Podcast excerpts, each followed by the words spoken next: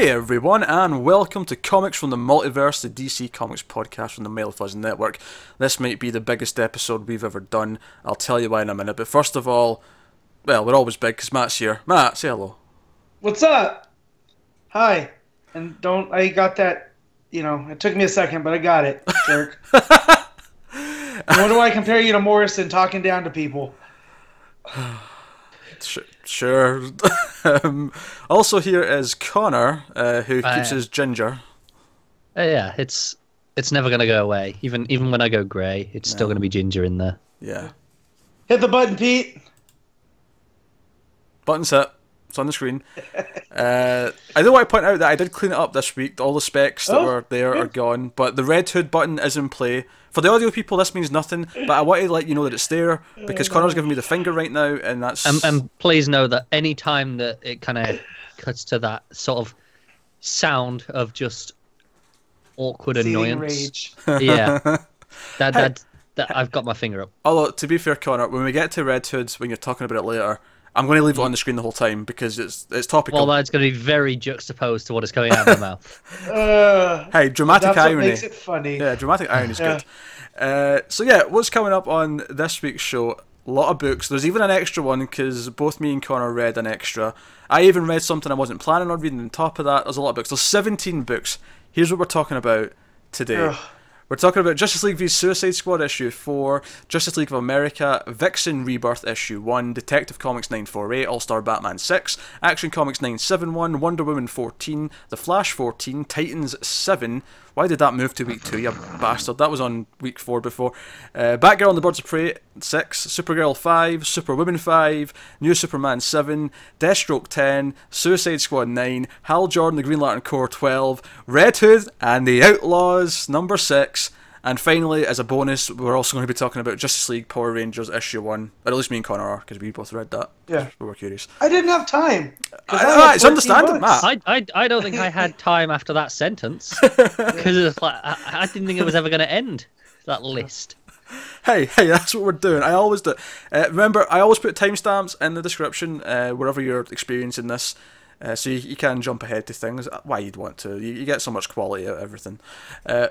However, despite the fact that that is the longest list of books we've ever had on this show, we're not going straight into it. We're going to go to news first. of course not, because that's how we do things here. Yeah. Now, normally I make some small talk. I ask how people how their weeks have been. So I'm just going to truncate that down because we don't have time for it this week. So I'm just going to say, Matt, how was your week? Oh, it was Friday the 13th. I watched the Friday the 13th movie. That was fun. Connor, how was your week? I'm Ginger and I love Red Hood. Right, we're done. And and I saw La La Land at last, so it was an excellent What? week. It's a great week. I was gonna say, Pete. Actually, I did get to. I didn't get to watch Friday the Thirteenth movie because I had 14 books to read. And and on top of that, a series of unfortunate events just started, and we had to watch that, and that that slowed down some of my comic reading too. That's pretty good, though. It is good. Drink it in, man. Yeah, it's pretty Drink good. Drink it in, man. Yeah. And Pete just did. Anyway, so that'll t- let's get on some news then. Uh, so, uh, good news as well. I mean, as much as it's annoying Yeah. that they dropped the news this week when we have this many books, exciting news because it always seems to happen because the solicits always come out the Monday after the second week of books, so we always get this more exciting like.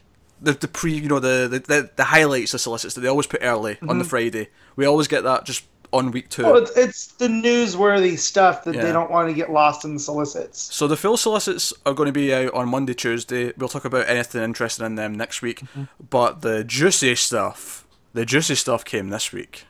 They had to give us big talking points this week. I know, didn't and it's it is juicy, isn't it? yeah. It's really juicy. First things first. uh, I I put these in kind of an order that makes sense, but first things first. We're getting a crossover that starts in the second half of April. That'll go into the first half of May between Batman and the Flash. It's called The Button, and it's Oh, and it's Batman and the Flash teaming up to try and in- investigate the pin, the Watchman button that f- again at the Batcave on DC Rebirth issue one. We're doing this story. all right, all right. So, John said that when he started Rebirth, he envisioned a two-year story. Mm-hmm. March and April are, will be about a year, Just under. you know, yeah. give Yeah. or take. So that means we're halfway through, and now we're getting to the button. This is moving quicker than I thought. Like I knew it was a two-year thing, but the fact that they're giving us payoff for the button that soon. I, I love that. That's if exciting. That's, if that's the start almost of the story, because Uh-huh. you know we've had little bits, but that'll be the start of the rest of it. I think. Yeah, yeah. We, we, we, we had little teases, but this would be the first proper. Well, the second thing, I would argue Superman Reborn in March is the first maybe thing. Okay, yeah, but Yeah. if that's like the the start of that side of the story, man, how Mhm. big are they going with this thing? If that's, not That's- even, if that's yeah. only a year Well, through and we know that Johns is writing a series. something, yeah. Yeah, Yeah, I, well- I I expect that late in the year. I think because we know Snyder and Capullo are doing an event in the summer. I Hmm. feel like all this stuff, you know, Superman Reborn in March, then the button in April, May. I feel like that's building up. It's escalating until Yeah, I'd Maybe expect June. John's maybe October, November time. yeah, yeah. I'm expecting an event in the summer with them, and then John's rebirth Well, focus thing probably towards the end of the year. probably around when we got Just League Suicide Squad, so we'll probably be talking about Johns this time next year. Could be. know? Yeah, could be.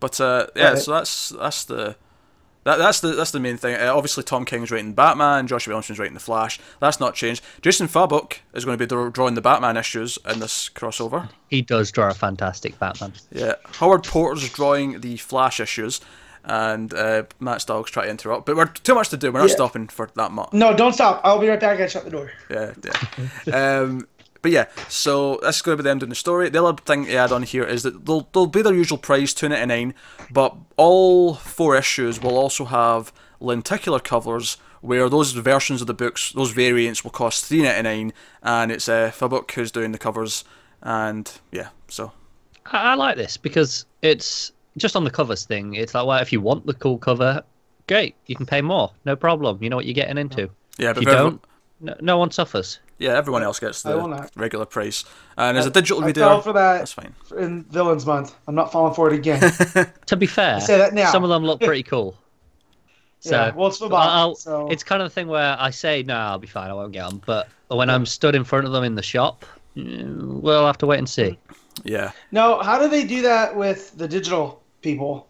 Because I'm Yeah. sure they want to experience something. uh, It'll well, just be two ninety nine, surely.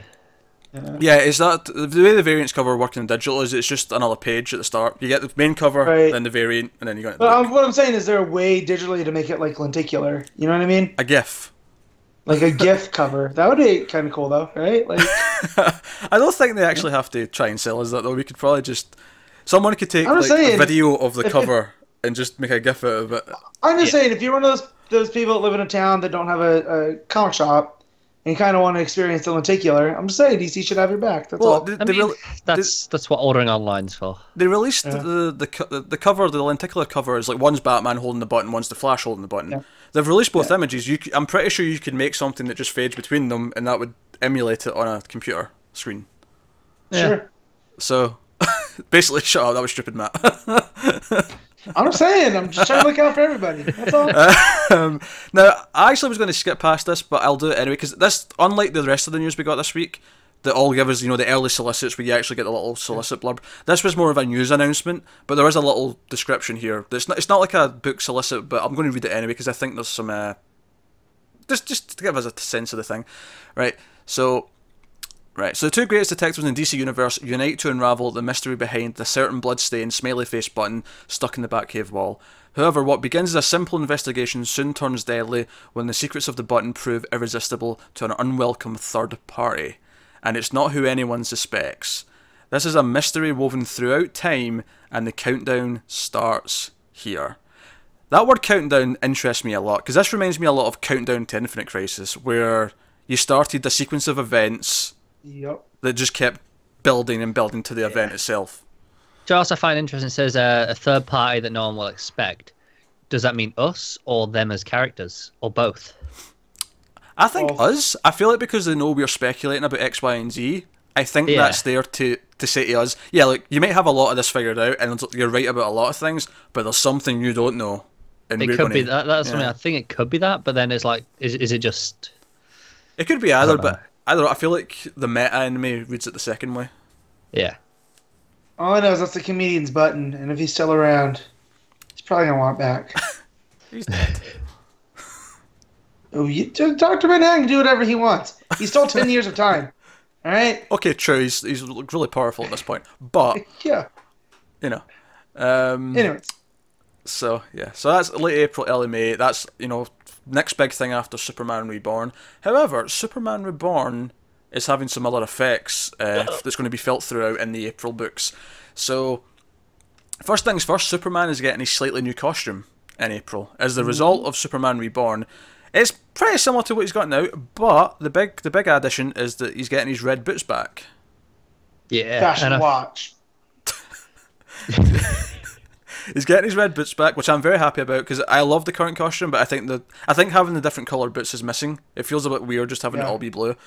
So uh, that's pretty cool. The belt's slightly redesigned as well, uh, and it's a little bit brighter, I guess. I suppose is the other thing, but that could be just uh whoever's drawn it though. It could be, like, it could be. versus what we Yeah. see in the books. However, we have uh, we have some solicits for the first Superman and the first Action Comics of April.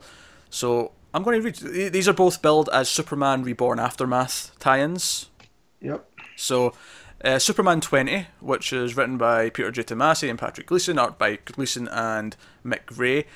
Uh, Superman Black, Part 1, a Superman Reborn Aftermath tie in. As the smoke clears, the Kents are faced with leaving Hamilton to go back to Metropolis, but someone or something doesn't want them to leave. Batman and Robin discover something is mysteriously wrong with the son of Superman. He is losing his powers. Oh no. Ooh. Yeah, it won't stick. He- He'll get them back. I know that's because No, got, I- I know. I've got a Super Sons book. Yeah, exactly. Yeah. But that's that's the whole thing is that he's writing both, so they're gonna work in conjunction, and that's pretty Yeah. cool. Yeah. Uh, but yeah, someone doesn't want them to leave. So I don't know if that's going to be directly rebirth related. However, uh, the Action Comics one I think is actually much more interesting in terms of. Uh, you'll see when I read it. So Action Comics 977, 977 I'll say that properly. Written by Dan Jurgens, art by Ian Churchill. Uh, Superman Reborn Aftermath Part 1. So this is the official Aftermath stories in Action Comics. Uh-huh. Uh, following the epic struggle against Redacted, Uh oh. those teases. Uh, Superman examines his entire history the birth of Jon, the marriage of Lois and Clark, their lives at the Daily Planet, to discover who tried to destroy his life. Who is waiting in the shadows? Who is Mr. Oz? All questions the Man of Steel cannot answer alone. It's time for him to untie the entire Superman family. Unite the entire Superman family. I said untie. Yeah, I'm just dyslexic, apparently. Um, That sounds more like a Wonder Woman arc. yeah, no. so yeah, they're going to, he's going to unite the Superman family. So it sounds, you know, that could be fun. Um, that's exciting. down for it. That cover for Action Comics also has all these big moments Yeah. of Superman history. Yeah, which That's he, pretty cool. which regardless of what happens in Reborn, he seems to clearly still remember all this Yeah. because it talks about him re-examining his entire life and all these events. So Yep. And also, we can rule out Mr. Oz for whoever the redacted person yeah, because we yeah because they've Yep. announced him in that in that crossover. We know that he's going to be there. Which, He's- he's a which again makes me think that Mr. Oz has more heroic, you know, uh, motivation or motivations than what we think. You know, Maybe I don't know. You could be right. it, he oh, he just he feels very. If we're if we're going off of Crisis on Infinite Earths, he's starting to have a monitor vibe to me. He's very greater good sort of feeling. Mm, Yeah, where yeah, it looks like I'm doing shady stuff right now, but it's all for preparation for later. I'm sorry. deal. I just I'm I'm thinking of Hot Fuzz now because Connor said greater good. I know. The greater Can't- you, good. can't, you can't say it without that. Yeah. You? Great big bushy beard. Um, but yeah, no, this, this is exciting. Uh, so we know Redacted can't be Mister War. So there's a villain in Superman Reborn that we don't know about yet, which is Yeah. cool. God, what if it's mix? What if it's Mxyzptlk? Because I'd have And just said he's- Mxyzptlk in the in the solicit, you'd assume. Yeah, because he Uh-huh. wouldn't be a surprise unless I mean unless Mxyzptlk's got like a surprise about him. I feel like the reason why it's Yeah. redacted is because it's going to be like it's going to mean Something something. Yeah, Yeah. it's going to mean something. Well, I just in in multiplicity. That that's the arc, right? Yeah. Yeah. That was, we we just got the um, the Superman of, of Earth Nine, you know, that was president, and that was also in that run of Action Comics. It was Mxyzptlk in the Fifth Dimension It people. was, yeah. You know, so I just there's these ties there that are probably nothing, but as a longtime Superman reader, I'm picking up on them now. It could be. So, Hmm. but but again, it doesn't match with a lot of the rebirth stuff either. No, like I, reborn seems to go. I- So I, this is deeply exciting. I'm really looking forward to this. Uh, I'm looking forward to Reborn, obviously, but this aftermath also sounds really because a lot of things Yeah. are coming out of it. and I'll get to another couple of them in a minute, and then the other books that we got early solicits for. But no, th- this whole who's waiting the shell, who is Mister What, like them starting to really. It feels like with this and the button search and over in Batman and Flash, it feels like Yep. all these things at the same time are all building towards like this sense of continuity, all working towards this this greater plot line that we've And- been going on Yeah. with. And and having Flash, I, I mean, people seem to forget he's a forensic scientist, you know, and and Batman does admire his skills. I think that was in was that in Flashpoint or was that in Rebirth? I can't remember. I think that was in Rebirth. They mentioned Okay. it recently. Because I know it's a John's thing though. That, Yeah. Like he wrote in that that Batman admires Barry's sense of. Yeah, know, it's what I justice. liked about the uh, the description for that crossover where they said uh, the two greatest detectives in, Yeah. the DC universe. It puts them on par. Yeah. Yeah, I like that. Uh, although Detective Chimp has been sorely missed That- in that description. We should have the caveat human detectives. I'm being facetious. I would say they are the two best, but I mean, Yeah. some people will feel really disappointed that Chimp is not mentioned, and I just, I'll, I'll put Well, that. Chimp there. had to go to Batman to find Santa Claus, so Yeah, you know. so he's clearly not the best because he had to get Batman's Yeah. help. Yeah, exactly. He's definitely the best chimp detective, though. yes, that's true. Name a second. Exactly. He wins by default. All right. Uh, next up, Supergirl issue eight has an early solicit again for April. Steve Orlando writing art by Matthias Bergara or Bejara. That's a fun name. I'll go with Bergara. I feel like uh, it sounds more fun to say with a hard G. But anyway, so this is a, also billed as a Superman Reborn aftermath tie-in, right? Here's this. This follows both Superman Reborn, but also the Batgirl annual, which we had solicited for March. Which, if you remember, involved Batgirl and Supergirl teaming up to break into Arkham to find someone or something. I think that's relevant. So, Superman and Supergirl meet again for the first time to face the evil Emerald Empress. Plus, what does it? Plus, what does it mean for the girl of tomorrow when tomorrow promises a dark night? Question mark. Shocking revelations, all-powerful sorceresses, uh, sorceresses from the future, the Batgirl of Burnside, and Dinner in the Wild West. They're all in this amazing issue. I want to actually leave this discussion until we talk about Justice League v Suicide Squad because I feel like something very relevant in that issue pertains to this. Especially, uh, and in my opinion, the, the Batgirl annual as well.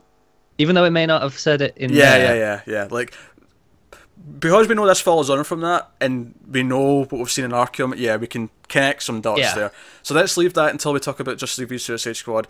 But it's, here it is in the news. This is what. So they're looking for. We'll talk about who it is exactly, and when we get to It's killing me. till the event book, right? If you, But- if you know who this is, you'll know why it's irritating Matt so much Yeah. that he has Uh, to wait. But let's just say it's the Grand Rebirth related, one of the Grand Rebirth related mysteries. Yes. This was that was set up in Rebirth issue one. So again, another book right now, and oh, not right now, And in I April are doing just this. how connected this issue feels. Because obviously, it's a sequel to presumably the first arc of like Supergirl in the sense that it's going to have it's her book. yeah, so It's going to have stuff there. It's a sequel to Superman Reborn. Mhm. It's a sequel to the Batgirl annual. yep, It's a Yeah. sequel to this Justice League vs Suicide Squad event, and it ties back to the Rebirth one shot. That's five separate things it's following up. and on. it doesn't Not just feel that forced. though, but the thing that's being that we're talking around also involves Supergirl in certain tellings of it. And the so, past, again, yeah, yeah, yeah, It ties back to that. So I just mean just since Rebirth side, that's five things. The fact that they can do this with one story in Supergirl is amazing. Of all You know? books as well. It's it's It's Supergirl, it's not necessarily the Superman. you Expect is it? Right. So This this makes Supergirl Uh. feel. This makes Supergirl feel more important than it did in it. I mean, I've been enjoying Supergirl. I really like it, but it didn't necessarily feel important to the grand scheme of the the And it, it kind of goes, mythos. oh, this is why they've got Orlando yeah. because Yeah. he's obviously a major player in. DC at the minute. And yeah, and he's doing Justice League or Justice League of America, which is picking up on Justice League and Suicide Squad ties, and he's writing Supergirl right now. Yeah. So like, And obviously, he got he brought in for the the Night of the Monster Men, so he was kind of like he's he's there, one of their pillars already. so what what I like about all this too is that they seem to be making the Superman family just as important as the Bat family, which for the longest time, Superman family was kind of just there. It wasn't really a But family for a long no, time. no, but but now they're putting like this importance on Supergirl, and you're gonna have Super Sons with with John, and Lois is having stuff to do, and it's just as much as I love the Bat family, I always feel like you know the Super family, like Pete said, isn't really there. Yeah, it feels like the Bat family is the go-to thing to revolve around. Yeah. And I, and I get that because there's so many of them and there's beloved characters all throughout. The, the funny thing is, it's not even like it's been taken away from them because No. Batman's over there investigating the pin. Like he's over. Yeah, Yeah, and So- and obviously the the Detective Comics stuff is like a, a cornerstone of a lot of events at the minute. yeah, but they could have easily just made this happen in Batgirl instead of Supergirl, you know, and just had Supergirl show up throughout there. But instead, they focused it with Orlando in, you know, so, you know, it's cool. And anytime you want to put importance on the Super family, I'm more than okay. And when you want to give me Conner Kent back, I'll definitely be more than okay. That is what we need next. because he needs he needs Superman needs his Nightwing, right? He has his Robin, he has his Batgirl, he needs his Nightwing. So, eh. he got quiet. You, you you can stay dead. I'm good. Shut up. I'm kidding. Yeah, so Jesus Christ, give me peace. I almost said something I was going to regret. Yeah, yeah. calm down, Matt. Calm down. Uh, he's a better outfit though. No way, that's classic. The jeans, black shirt, red symbol, boots. yeah, that's what I was thinking. I was like, what? Je- jeans and shirt. Nah, come on. You're a superhero. You're not, you're not a teenager. But he is a teenager. Well, yeah, he is, but he's a superhero as well. He's not just a normal teenager. Better costume. Yeah, but no, it's fine. It's It's No, because You know he's, Like, he's, he's, Because if he's I too cool wanted to to, have a I could be overweight Conner Kent at a Comic Con, just easy, and it's just stuff. I'm pulling out exactly. It's making closet. cosplayers' lives too easy, and that's not allowed. He, he is Yeah. too cool to need a costume. Yes. He's he is that angsty teenager. It's like, nah, I don't, Don't- need a don't give would I us- do that for? Don't give us Death and Return of Superman, Superboy with the fade haircut and earring. Give us, give us John's Conner Kent, please. That's all. we can move on. There. Nah. Anyway, uh, yeah. So that's Supergirl, and everything was pretty much said there. I, I just, I, I think it's good, it's good that the Supergirl's feeling important. Just in terms Yep. of, uh, I like that they gave her, gave her a great writer, and now that it's tying into things, it feels a bit more important. So that's cool because I like the character. And for a long time, it was kind of, ah, it's just a book that exists, and then it was just quietly cancelled, and got, it and then went it was away. like, oh, it's just really good. And then it's like, oh, now we've got nothing. yeah. Yeah. So, and the last one that's come up is Trinity issue eight. Uh, now, Oh. one thing to note here is that uh, Cullen Bunn's going to write two issues. Manapul's going to be gone for a couple issues, and then he's going to come back. Connor, it's just Anyone two issues. Bunn. I mean, it's bad enough that we're losing Manipul, but then Bunn, I think he's thoroughly mediocre. I don't think I've Oh, unless read. he's doing horror. Unless he's doing horror, then he's fine. I don't think I've ever read anything by Bunn, so I have no opinion on him. I've tried a few things, and everything I've tried is just like, eh, it's not bad, but it's just there. Yeah. Mm, Put well- put Bunn on Hellblazer, and we'll talk. You know. Yeah, that seems like it might fit. Yeah. Anyway, But anyways, Yeah. So Trinity issue eight is a again billed as a Superman Reborn aftermath uh, tie-in. It is okay. So Kal El reveals to Batman and Wonder Woman what happened to him. So obviously from Superman Reborn, we don't know that yet, and how they're all in danger. That's it. Really short one that one, but it the all the news that announced this though, the cover has Mister Oz on it, and it looks like the Trinity are going to be going after Mister Oz. fun. Is it perhaps something interesting that I noticed that they called him Kal-El in that solicit? I think it's rare you see that, especially when the, when it says Batman and Wonder Woman. It doesn't say Superman. It doesn't say Clark. Um, they already used Superman twice in the paragraph before then. Maybe it was just a Yeah, so they're, It- it- they're it just could be. changing it up. yeah. It could be, but I don't know. I feel like you don't see it very often in, in solicits or anything like that. But maybe it's a clue. it Could be. I don't know. I look. They've given me all this information, but nothing to actually go on. I just want to speculate on something. Sure. I mean, maybe it's a thing. Maybe it means absolutely nothing. I don't know. I, I really, really Yeah. can't say it. But again, going after Oz and Trinity, going after Redacted and Supergirl. We'll talk about that when we get to Justice League v Suicide Squad, and the the button and Superman looking at his history and going after someone. Like all these things happening all at the same time. Look at all this. Man, I can't wait for March.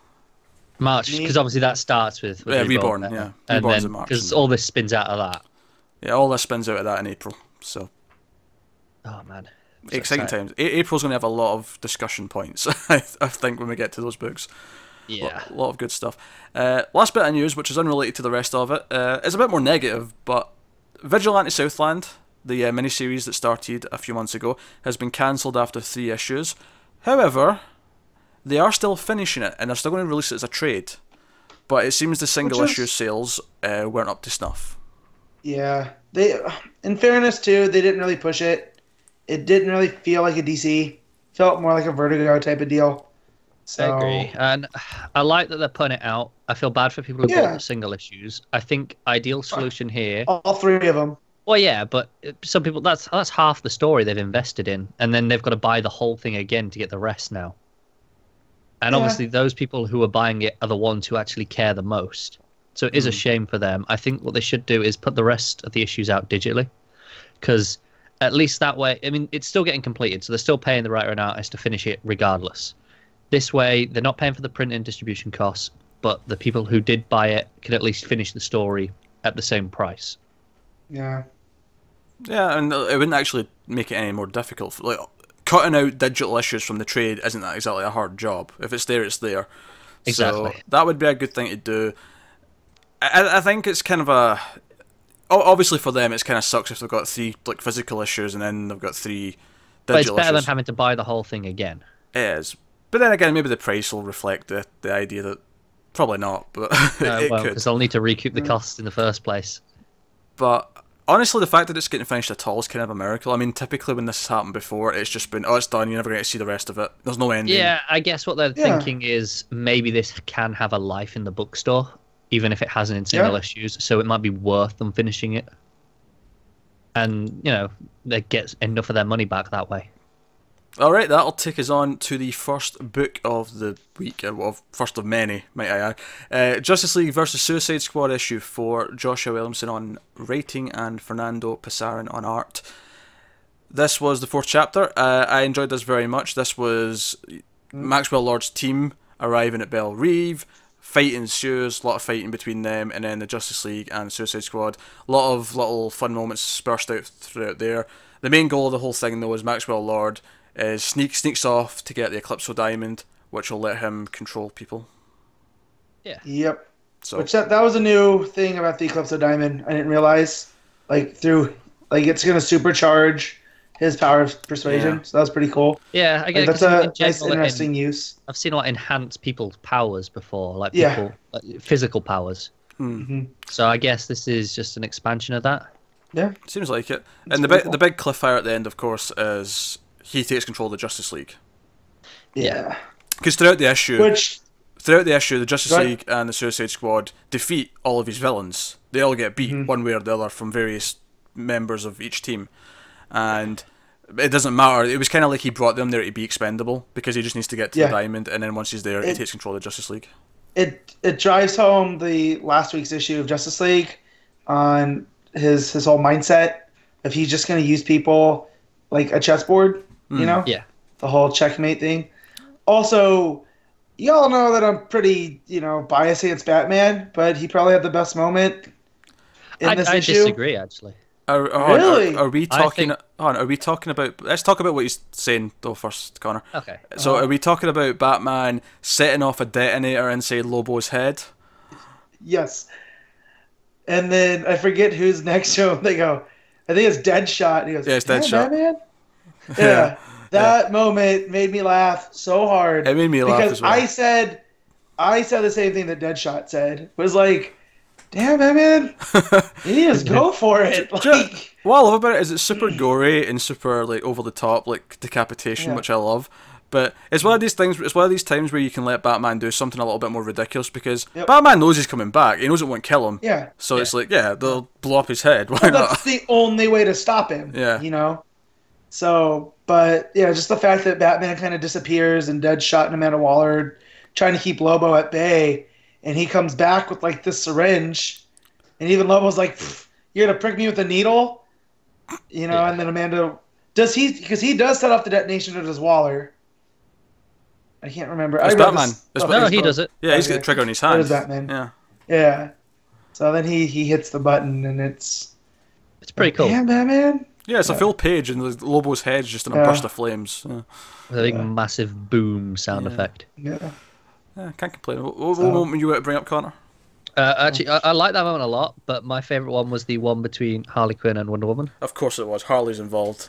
No, not even because of that, but I thought it was actually a really great moment.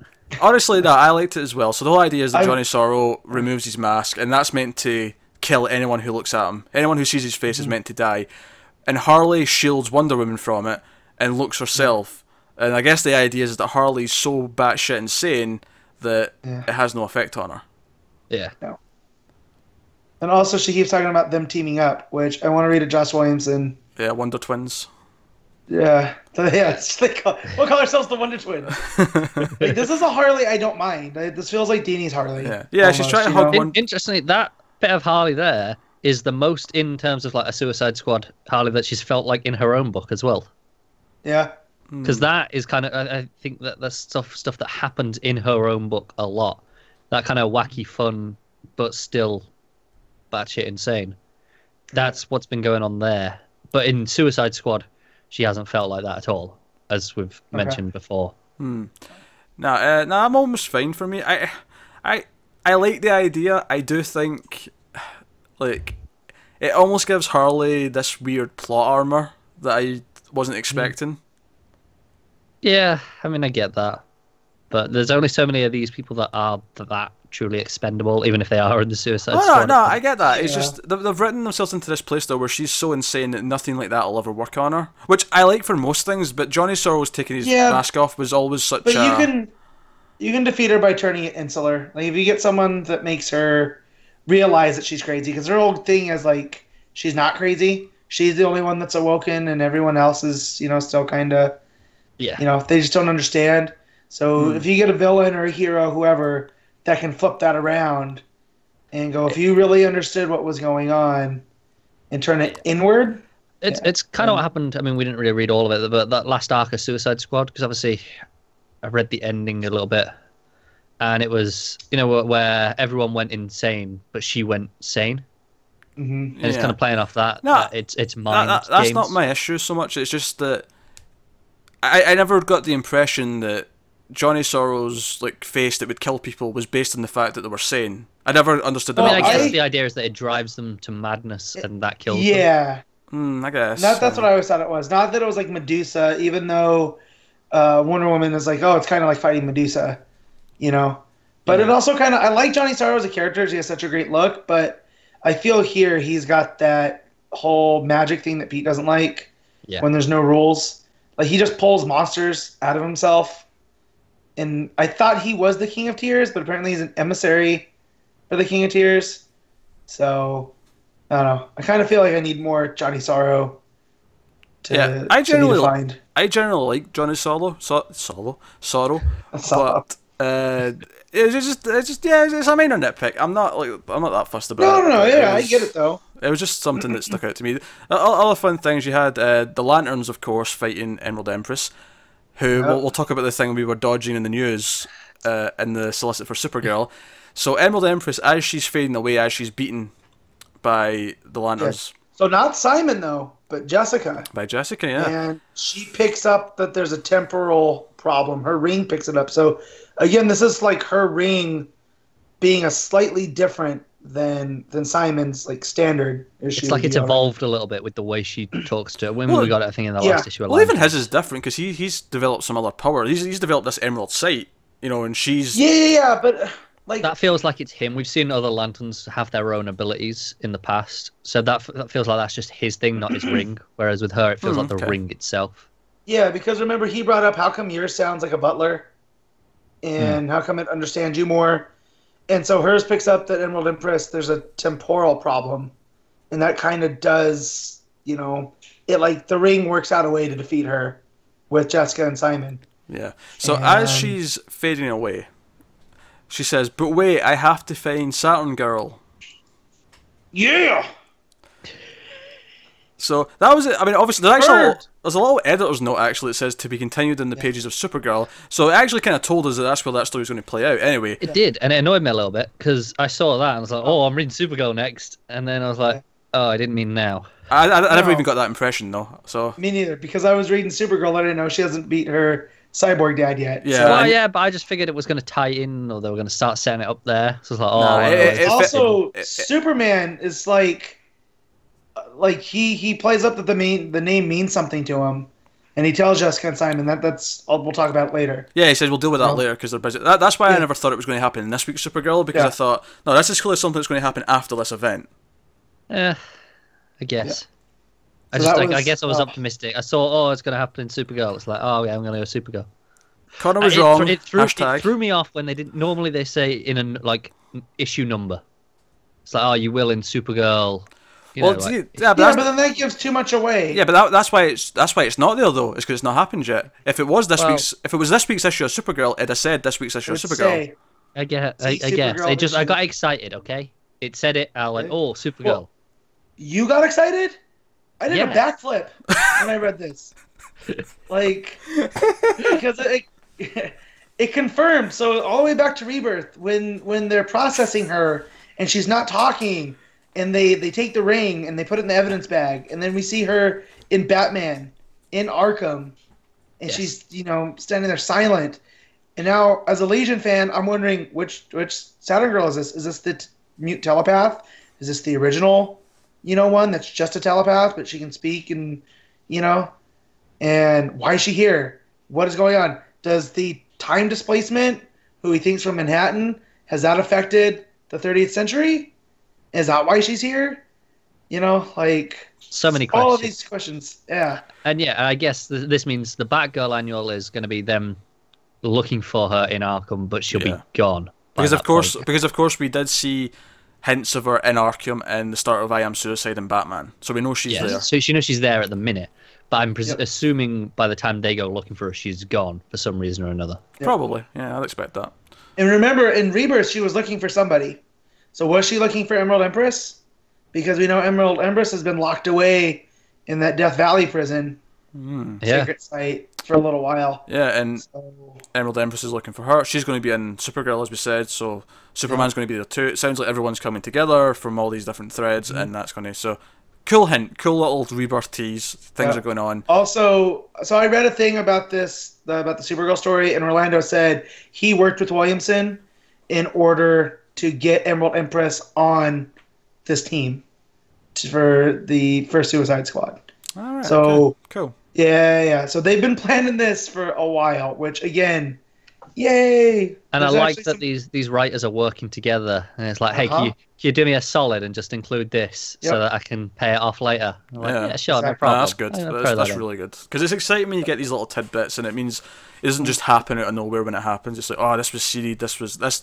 It's all connected. You know, you're standing in front of one of the pin boards with all the strings, and you're like, Yep. it's all connected. Like, I, I like. I think it's this Rip this deal where chocolate. these the writers that are kind of carrying all these core books at the minute have all kind of come up to DC at the same time. They're all relatively Yeah. fresh talent, Well, so they're all kind feels of like the friends 52 together. writers again, where you had Morrison, Waid, Rucka, and Johns all working hand in hand on each other's stories and trying to help each other out. And that Yeah. feels like this again with Orlando and King and Williamson and Tomasi. So Yeah, awesome. And then Rucka is also there, but I think Wonder Woman's at a different level. it is. And, and Tomasi's kind of the odd one out where he's kind of got this a lot of experience in in DC. Well, yeah. well, he was an editor first, and Yeah, Yeah, I'd, I'd exactly. probably, Shut I'd, up. I'd probably swap Tynion into the, the new batch that we you talked about. Yeah, Tynion Yeah. too. We- It, make it feels like they're like the, the, the core new batch, and then you've got Tomasi kind of leading them through it. Yeah. Yeah. Yeah, you've you've got the dads and T- Tomasi and Rucka, and then you've got all these these young Yeah. kids. I was gonna say if, if this is the detective team, yeah, he's he's like Batwoman and Batman, and then the other ones are Clayface and Spoiler and Cassie. Yeah. So, oh, man. Yeah. Oh, I love DC. This feels great. I haven't Yeah. felt this in five years. Like, and I loved I loved certain runs during the New Fifty Two. Like there was some good in there, But like this makes me like I'm so excited for March. Like Connor That's said earlier. thing. So can I just say, there b- before we started this show, oh, this is going to be a long one. We've got 17 books, yeah. and we said to Matt, we said to Matt, right, don't tangent on to anything too much because we've got a lot to get through. And I love that he just started a sentence with, "Yeah, in the new 52, there was some good runs, but It's, That's you it. can't I'm help not gonna- it. He gets too excited talking about this. He does get stuff. You excited. just- I do. just can't not. And that's the Yes, thing. There I was some again, I good, love maybe even great, DC. but there was nothing of this scale of a universe like where I'm No, excited for Everything everything. felt oh, of course, yeah, yeah. everything felt compartmentalized, and now like we have writers working with writers, and the editors don't seem to be driving the ships. The writers seem to be driving the ships, and yeah, so it's just very exciting. Back to this and this issue. was though. an event I wasn't going to read. Remember when it was announced? That was a like, lie. hard pass. That was a, as soon as you Like- said that, Matt, we both went, "No, he's going to read it." yeah. So, oh man, We know you too well. Anyway, right before stop tangent. Back to the, the issue at hand. Uh, so there's some more fun stuff. There's a good bit with Flash saving Captain Boomerang and like, oh, I won't tell the rogues if you don't. He's like, deal, and just I like that. little, little things like that. I like the issue. It may be my least favorite of the four. And stay with me here, right? I don't think it was bad. I liked it a lot. But my reason for this is because the ending with the the whole Justice League being turned into evil versions or under control of Oh. Maxwell Lord. It feels a little bit typical of a DC event that this is around this part of the.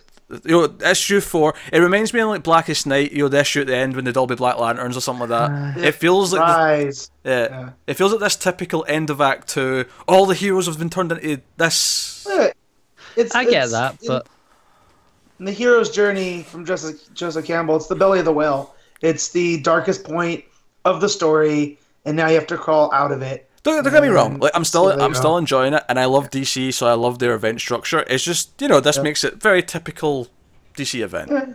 So I, I on preferred this I over the last that. issue. fair. I like them all equally as if they're my children. So Yeah, but you say that, but everyone has a favorite child. They don't, they don't want to admit it, but they do. Well, I mean, the first issue was great. So really, I mean, the first one was always the best. I say this as the oldest child. So Uh, as also the oldest child, I would agree. Yes, there you go. Oh man, but yeah, fantastic. Killer Frost also gets a fun moment where she stands up to Max Lord. So Oh, the time you I was going to crack a joke about me killing my siblings in the womb because I'm an only child, but the time passed. All right. Uh, but yeah, I, I think this is a, a glowing review. Even if Pete was kind of like, yeah, you know, well, compared to the others, I don't, I don't want to be. So- I don't want what I said to be taken that No, negatively. It's you not. still. But that's what I'm saying. You still liked it. Yeah, you know? yeah, yeah. So it's it's fine. I had fun. It's not I- like you're eating Red Hood on like you know on purpose. More on that later. so, Bunch of but yeah.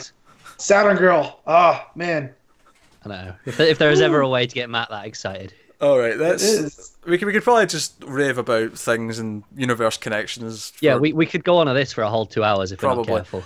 But uh, so let's move on to the next book, which is Justice League of America, Vixen Rebirth Issue 1, Steve Orlando and Jody Houser writing, and Jamal Campbell on art. Did Jody Houser help on Atom? No, no, it's been a different writer each one shot. Okay, because Jody Houser, that name's popped up in something I've read recently. And I don't, maybe it was one of the talent showcases or the uh, DC Christmas special or holiday special. But that name is it's familiar. I I, can't I, think why. I can't tell you, but I'll take your. Yeah, yeah, yeah. I believe you, but I can't But tell yeah, you. but Vixen, uh, Well, m- much like we said about uh, the Atom, and even more so for this one, I think for us, because I don't think Vixen is as well known. there's Like no we're, ties. we're almost getting more obscure as we go with these one shots to an extent. Yeah, Yeah, And- but interesting. Obviously, Vixen is, is on TV at the minute in the CW verse. She's a ce- yeah, she's a celebrity. Yeah. Wait, what? Yeah. CW verse? Yeah, uh, she? Pete thought you meant storyline. On Legends. On? Oh, and storyline. Oh, no, no. I thought you meant. I thought you meant she's a no, TV. no, I meant like you were saying we're getting more obscure. Because- I'm saying yeah, but with, she's there. Oh, sure, but I, I mean, in the comics, She's not the Ray. yeah, No. exactly. So we're getting more obscure. But anyway, the- I, I got confused because you said sh- because in this issue she's on TV because she's a celebrity, and then you said in the CW verse she's on TV, and I was like, wait, no, she's not. She's not on TV in the CW verse. Just some crossing of lines there. Oh, Jesus Christ, Connor. Never cross the lines. The ginger streams have crossed, and I don't like it. For, for the record, how's the one that writes uh, Mother Panic? All right, cool. Okay, there you go. That's where that's where I- Anyway, so this issue. So Vixen is a, a celebrity. She's not a superhero yet, and she's on a chat show. And we, we get some flashbacks to her growing up in Africa. We get some Zambezi. and specifically, sure, I, I couldn't remember, but we get this this person comes on to the chat show, and all of her like ce- celebrity charity work and do-gooding seems a bit of a fal- falsity because this person, their parents have went missing, her mothers went missing, I think was the, the exact person, and she blames her. Like she she doesn't she never actually personally, even though she goes on TV and claims that she does, she never actually shows up to these things herself. She she funds them and whatever, but she's not actually at the forefront of it. So she she feels guilty about this. This makes her remember her past, and she finally takes out the amulet and decides to use it to try and Totem. yeah to find this this girl's mother. Uh, it's about her tracking this guy down. Well, we also get these flashbacks of her father died when she was a kid, just after she got the uh, the totem. Yeah. So that, that's the issue in a nutshell. Pretty- It, Pretty good issue. yeah, it was it was good. It, it set up who she was. It explained what type of character she is, her guilt, what her power set was. You know, it, was, It really reminds me of the Atom one, where it does exactly what it needs to do. It's not a great issue on its own. It doesn't do anything special, but it does exactly what it needs to to tell you who she is. art's pretty nice. It explains, yeah, it explains that the Tantu Totem connects to all living things. So that's how she gets her different animal powers. And we see her, you know, use like the bear's nose to sniff out where this girl's mother went. And then, you know, she uses the power to like channel an elephant's strength and stuff. So Yeah, a and the art's dolphin pretty cool to- on that The dolphin's tail whip. To jump. yeah, the dolphin Yeah, kick. yeah. Which Yeah. that sounds like a sounds like a, a move in a fighting game. Hit him with the It dolphin does. kick. So, Yeah. But yeah, I thought that was real cool, and Matt- uh, oh, no, makes me sorry. excited to read her. But for the for the visual audience, I feel like we've not clearly established what a dolphin kick is. I, I think you're going to have to demonstrate for us what a dolphin kick oh is. no, dude, I don't. I'm like an elephant, man. I don't jump. You just told us you did a backflip. Yeah, he's claimed a backflip, but you can't do a dolphin kick. A puny little No. dolphin kick. When I said backflip, I meant more like a back somersault. All right, like yeah, because that's easier. you know, I forget. Not everybody went through wrestling training. Yeah, I used to be able to do a a, a back somersault push up, like you know. Well, if you could do that, I'm sure you can do a dolphin kick. No, not not so much. He's going to end up going out that window that's just next to him. That would be to almost hilarious. call I mean, the I'm sure local it'd be very authorities. painful on his end, but Oh yeah, because I've I've rocks down of there. Because yeah, being in the desert, we have no water, so everything's desert landscaped. So there's rocks down there. uh, anyway, yeah, I, I thought this was I thought it was good. Not not special per se, but art was strong, and again did what it, it meant needed to do. It told us who she was. It explained for everyone who isn't familiar with her who she is, what her motivations are to be a hero. She takes the name Vixen at the end on the chat show. It bookends the issue with the chat show Yeah. bits. Yeah. Uh, so I, I thought the art, why say the art was great. Uh, the coloring was mostly great, except the flashbacks I thought was a bit weird. It did this whole grayed out thing, but then like certain like the, the It- oranges it's coming a- through, and then yeah, it's a TV technique where you sort of drain the color for flashbacks. Yeah, yeah, except there was some still that were just really bright, and it really That's stood fair. out. And it's like I feel like it should have all drained. Do you know a what I like though? Do you know it's got that very orange colour scheme? There's all yellows and oranges. I like that the animal power is more of a blue, so it really Yeah. st- sticks out against out, it. Yeah. Yep. Yeah. So, and it also lets you know that it's not part of the world, actually part of the world. It's just a visual metaphor for us to understand Yeah. what's going on. Yeah. what what power she's using? Yeah. So They, they I like did that. the same kind of thing with Animal Man when he channels Yeah. whatever too. So that's it's good to keep that. She is in terms of power set very similar to Animal Man. It's basically the exact mm-hmm. same. Let's be honest. Yeah. It is, except she Except needs she the physical needs- totem to channel it. yeah, she needs the totem where he it's, it's genetic. He connects But- to the red. The red, if that's even the thing anymore. Yeah, I'm not sure what it is at the minute. I, I'm Yeah. assuming we're still in the red version because that Yeah. was the, the most recent New 52. one. Well, when we get to All Star Batman, some other things have conveniently been forgotten Well, from New that, 52. that's why I said I assume. Yeah. but- uh, Well, whatever it is, I mean, it's fine. So, you know, if it's the red, if it's not, I mean, we don't need to know. We just know she can tap into. I do like Animal this felt like the red because obviously when she touches the totem and you see the every living thing, the web, it Yeah, is that- actually red. That that page is very Animal Man actually. Because Yeah, obviously every time she uses the power, it's very Animal Man. But that page specifically reminded me of Lemire's Animal Man run, where you had this idea of the red all being connected and it being a sort of part of the world kind of thing. Well, Yeah. once the shepherd shows up, we'll know and starts calling her uh, a messed up version of her name. Yeah. like he did Buddy Baker. And uh, Buttermaker. it's Mari McCabe is her real name. Yeah. Yeah. Yes. Um. Yeah. Cool. I remembered that. I didn't think I would, but I did. Oh, the issue stuck with you a bit more than you thought. Well, it's because it's we have these superheroes. You, you just cut- use the superhero name and you don't really think about it. And obviously Clark Kent's really famous and stuff, but you, a lot of these smaller characters, you tend to just remember the the hero. yeah, name. that's fair.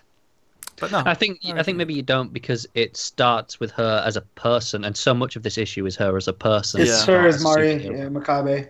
Which Yeah. is yeah, which is why it did stick with me a bit better than usual. So, no, uh, so that's uh, that issue.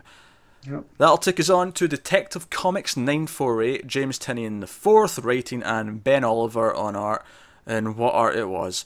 Uh, this is the first of the two-part Batwoman Begins. I, I believe we also had uh, Margaret Bennett as a co-writer. Yeah. Oh, you're right. Sorry, yeah, I do apologise. This She- is this is important because she's actually going on to write Batwoman, which is this. It's going to spin out of this. So this is Uh, basically a backdoor pilot for that Batwoman. yeah, It is. that's how you put it. Batwoman book. Uh, so But yeah, but before you were pointing out my uh, omission there, I was about to uh, basically furiously, metaphorically masturbate about the art because it was gorgeous. It is gorgeous. I'm glad you stopped him because I didn't need that visual. I mean, But anyway, you say that he's done it anyway. Yeah. yeah, yeah. Well, I'm not looking at him now. I'm looking at you, Connor. So. Matt, the word metaphorical saves all. Okay, it saves all. Sure, Pete, but I still have that image in my head. So thanks. Nah, it's gorgeous, gorgeous looking book. It's uh, it's got that wonderful kind of painted look to the colors. You know, very, very pastely. And I love it. It's obviously Ben Oliver does the whole lot. He's just artist. It's not. Yeah, yeah, there's everything. colours. He's done the lot. Yeah, it's, it's like he's a painter doing all the paintings rather than doing like just the drawings and then letting someone Yeah. else do the, the inks and whatnot. He, he's but he's not doing the Batwoman um, No. no, series. Steve Epting is, which that's that's major. that's also Yeah, good. Yeah, I that's a hell of a great choice. Yeah. Yes. So but that's, the art in this looks great. It's got very very good Yes. mood to it. It feels very very distinct. Again, great sort of sense of tone you get from it. So you, you start with this flashback. It's a, quite a long flashback actually. It takes a good third of the book with uh, Yeah. Batwoman using her first ever uh, grappling gun. love how she says it. It's not going to work. It's going to tear my arm off. And the dad's like, "You'll be fine, I think." Yeah. You know. She uses her grappling gun and she's trying to track Batman and she she loses him and you know Kane points out that yeah but most people wouldn't even find him you found him like five nights in a row so you know pat yourself on the back Yeah, Um, it also makes me re- remember like the dad, like for all his colony stuff and trying to bring down Batman, he really does care. Like he's not one of these villains that's all about like taking over the world for the sake of it. He like genuinely believes Batman is, is a threat. To Yeah, it's it's it's also that he doesn't I think he's necessarily just a threat. It's like he's got good ideas. It's like Mhm. he, there's a respect in it. yeah. hmm. yeah it- but yeah I, I hate to keep going on about that, but if Oliver wants to do any sort of ongoing book for Huh? like, permanence anytime soon that'd be lovely What is it about Batwoman that attracts amazing artists? Because obviously you got Oliver here. Joe- Joe Betsy Rez, and Sinead, it's- it's- it's the big- Williams. It's a great look. it's the big pointy mask and then the red hair right you have this Yeah. black mask and red black and red together is a really nice color scheme It is. And I, I think it makes a lot of artists go, "Oh, what can I do with this?" And you have because you have this flowing long red hair, uh, the flowing cape, and then you've got this nice big black mask. Like, I think it just it's Yeah. does a lot, and I, I think both her and Batman in this look especially great because they both feel like. They, f- they both feel larger than life. They feel like whilst the people around them are all humans, they are something else or something, which they're they're not. But it gives that presence. Well, yeah. When Yeah. when you meet that doctor, which Doctor October, which I thought that, that's a fun name. yeah. It reminded- the This is a weird thing to remind me of, but it reminded me of uh, Christmas from the James Bond movie. yeah, yeah, yeah. yeah. Um, but like when when they meet her and they seem like bigger, even though they're in the background, Yeah, you know, they seem bigger than her, and she's in the foreground. yeah. There's such a So presence. It's uh, it's just some artists just have this really great great skill of making the the, the heroes feel like these presences on the page, where they always feel like they dominate it, even when they're in the background. In a really cool way, it feels like part of their world. It's it's something that Alex Ross can do really well. Uh, it's, it's it's just something that I, I really like, and it was maybe the reason why they don't do ongoing books. Like you know, maybe Oliver. I don't know if Oliver's Well, done an ongoing book for an extended period. Yeah, I don't know. It seems like a lot of work because Yeah. you want it to look so nice. But that you can't. It doesn't lend itself to the monthly yeah. schedule. That said, though, if they want to plan like uh, you know smaller arcs with him in books, or if they want to Yeah. do like or, or plan an event and give him enough yeah, I free was time, to say have him do an event. yeah, where he But can do do the whole advance. thing. Yeah, that'd be great. But no, so the plot of this one uh, in the present, day once we come back into the, the present day, is that Colony have stolen some of the I can't remember the exact word the Monster Venom. the monster venom, yeah, from the monsters from the Night of the Monster Men, because we go get this great scene again, talking about atmosphere. Batwoman and Batman show up to the, the one of the skeletons of one of these monsters, and apparently the seagulls that have been eating it have mutated, and they show up and fight them. Which remind it, people things keep reminding me of other things this week, but th- this reminded me of the the Birdmen from the Power Rangers movie. These seagulls Uh-huh. that show up and they have to fight them. The Tengu. Yeah. Yeah. How did you remember what they Ah, were yeah. called? That is a very good question. Um, one, I loved Power Rangers the movie as a kid. Watched it uh, like a million So times. good. Yeah, Yeah. so did I, but And two, me they're they're huge. Well, they're not huge. They're they're in Japanese mythology, the Tengu, Okay. and so I like I like different cultures' mythologies. So I've done a lot of reading on them. But yeah. all right, okay, fair. enough. Uh, Anyways, So, so they show up in this October. Uh, the reason why she's called them here uh, is that someone stole some of this venom, and we see that it's someone from the colony. And at the end of the issue, this person shows up at the belfry to break out Kane, and he Oh. turns the, the systems in the belfry against Batman and Batwoman. That's the cliffhanger. Is that the the, the, the, the security system's like, oh, new targets acquired, Batman, Batwoman, and that's Yep. our cliffhanger. I really like Kane in this issue though, because he's like, "What are you doing? This isn't the plan." Yeah, yeah, he's not happy that he's shown up. Yeah, that's a good. point. no. Yeah, I think that makes it a little bit more interesting because this this Colony Prime, I think his name was, Yeah. was is he's going off book. It's like, nah, I'm taking this into my own hands. Leadership's Which- gone. Yeah, which is such a cool character though too, because he shows up, he's got the armor, and he looks like like you know he's Colony, but he, it's ever so different.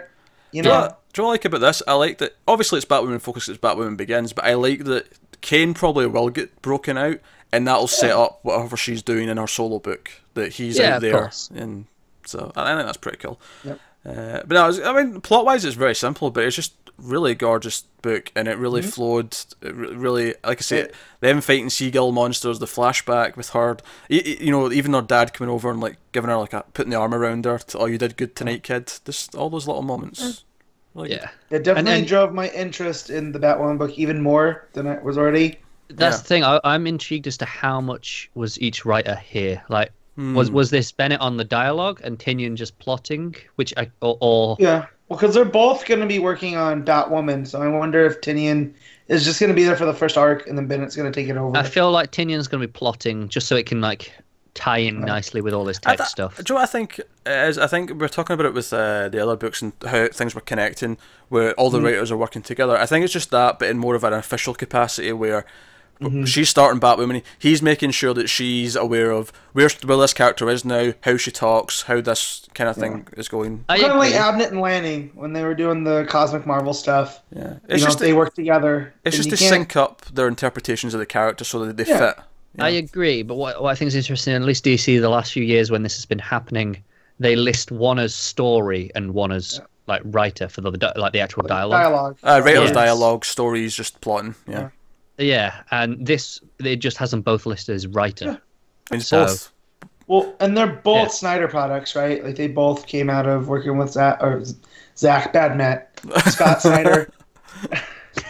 I just I thought of the gigantic the the the skeleton of the monster, and it made me think of the stupid ship in Batman v Superman just being in the middle of Metropolis, and then made me angry for a half second again, and then it's just been on my mind ever since.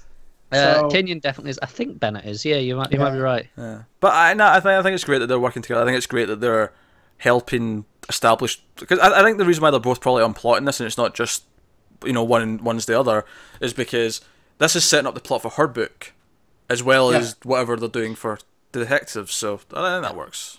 So that'll take us on to All Star Batman issue six. Scott Snyder writing and Jock on art. And who did the backup? Because I didn't note that down. I forgot. Oh, I didn't read it, so I don't know. Uh, oh, I can Connor- find out. Just Con- give me a second to find the page because it's not it's on the not. it's not on the front cover. Oh, that is upsetting. That that just creates work for us, and that's what they should do. They should put the credits on the page with a recap, after the front cover. Oh, of course. I've just looked at it. It's, uh, that was uh, uh, Francesca Francavilla. Okay, cool. Um, Oh, it was. Yeah, I've just looked at it. It's like, of course it is. Anyway, Okay. So also about Batman issue six. Obviously, this is the start of a new arc. We have a Mister Freeze story, Jocks on art, and it's Batman looking for Mister Freeze. What's the exact location? Is it the, is it Alaska? Uh, 300 miles north of the Arctic Circle. North yeah. of the Arctic Circle. Okay, right. Yeah. and he's looking for. Well, she could be anywhere, really, because once you get up there, He's on his he's in his freeze suit, you know, his bat, bat freeze suit, which is fine because he knows he's getting into these conditions. I accept that he has a bat freeze suit, and he's looking for Mister Freeze. First and foremost, I will say this: art is gorgeous as you'd expect from Jock. It is. it's it's chalk. Yeah. And the letters too. They made it seem more like prose. Yeah, Oh, that's yeah. essentially what it is. Which I love. I actually, this is easily my favorite issue of All Star Batman. Yeah. Can I just take a, a brief second? I love the last issue. Oh yeah, he wants to kill because he would miss the last one. Moving on. Uh, moving uh, on. like, just I'll argue it's real brief. I love the last issue. I thought it was fantastic. It was my favorite issue of the of those first five, and it made me retroactively enjoy two through four even more. And you know, I like one a lot more than you did in the first place. Oh dear. And so overall, I'm a big fan of that arc now. I can agree in something that I'm glad it's over. this now. So, Yeah, let- let's, let's Uh, move past this. All Let's move past this. that, that's Good. that. Let's talk about issue but what I wanted to point out about the prose is it's not bubbles covering up Jock's art, yeah, which that's is nice. great. I no, I love Oh. the I love the prose. I think it gave the issue. It added to the tone again on top of the art. It made it feel like uh, someone was telling the story of Batman going out into the wilderness, in this case snow, to find Freeze. You know, like he's going after a wild animal out there somewhere that's up to something. His, and his army of White Yeah. Walkers. So I, I like that. I, I I even like the plot of Mister Freeze. He's waking up all these people who have tried to cryogenically freeze themselves. He's woke them all up early because the technology doesn't exist yet to actually bring them back to life. But he's brought them back. move, really. Yeah. It's, But he's brought them all back. version of Passengers. Yeah, he's brought them back as his army, right? I, I like that. I've got some plot plot concerns later on in the book that I will mention, mm-hmm. but the general they are the, the way the story moves. Batman looking for them. Freeze looks great. You know, every time you see him with those the goggles on. Which, which is Yeah. awesome too because it's so cold up there he doesn't need the suit. Yeah, So you get to see like a different version of him you It's, don't it's normally like this real see. skinny guy. 'cause he's- Yeah. He's always in this suit. There's no real muscle on him. but it feels intimidating. You know, Jock of course draws a lot of horror stuff, and it, it feels like a horror story. You know, it, fe- it reminded me a lot of the thing, the way he's going into this base, you know, in the snow. Yeah, I was actually reading an interview with Snyder. It just kind of popped up on, I think it was on the DC Comics website, Hmm. and they told about how the thing was the biggest inspiration for it. That Oh, and cool. uh, you talk about zombies as well, Yeah. Yeah, there's which is about that obviously you there. can kind of see Well, it because in in there. His army are making these weird E sounds. Yeah. Which is hard for me to place, you know. But yeah, I gave definitely gave him a zombie quality, and they're all they all look similar to Freeze. They got the red eyes, like Pete was saying, and Yeah. no hair. So Yeah. However, I do have two things, two issues, two problems with this issue. First one's kind of minor, although it's more of an issue because it's Snyder. yeah. yeah, Right, so in the Batman Annual from the New 52, the first one, he wrote a, a Mr. Freeze story which turned the origin of Mr. Freeze on its head. The twist in that issue that was, they made it different was that Mr. Freeze, of course, has always been like, oh, my wife Nora's had a disease, I've Sick. frozen her, and I'm trying to find the, the solution to bring her back and make her healthy. That's always been his thing, ever since the Batman animated series set that up. Yeah, Yeah. Heart of Ice. Yeah, Heart of Ice, that's the episode. Ever since that, that's been the thing. He turned it on its head by revealing that Mr. Freeze was actually crazy, and the woman that he'd frozen and had been calling his wife Nora was actually just some woman who was already in a coma or whatever when he met her, and it was a psychotic thing. And I actually quite like that twist on it, even though I like the, the the older version. I thought, oh, that's actually quite a cool little thing that makes him really. Well, because yeah, because to Freeze, it is his wife. Like, Yeah. you know, Yeah. that's not the reality. That's his reality. Yeah. So it still works. yeah, but here, the way he talks, it doesn't sound like that's the case anymore. No. no, I don't think so because Batman says your wife. Yeah. So. Um, honestly, I think that's probably an editorial mandate in both instances. Like the first one was, it's New Fifty Two. Everything needs to be different and edgy. Let's give a Mister Freeze I a don't know, different I- twist. I just feel like All Star is not really continuity anymore. I feel it's It just feel- Snyder feels that telling the stories he wants to tell. And if that's the case, cool, because it's not my go-to Batman book. The funny thing is, So- though, is I wouldn't have a problem with this change really, I would be like, okay, I, I get But that they've just changed it, but the fact that it's him who wrote that annual is I what mean, makes it feel yeah, a bit weird like I to me. say, I feel like it's editorial in both instances. One was we need it to be different because it was New Fifty Two, and everything had to Mm. have a different edge on it. See, I, I don't know because Snyder was always kind of left alone by editorial to tell the stories he wanted. But it was you an know? annual. I feel Yeah. like it, that, that was the thing. It never really tied into anything again in his run. So it was kind of just like, oh, the, If anything, felt him like- being left alone was what caused the problem of his run going off the deep end as the further Yeah. it went on.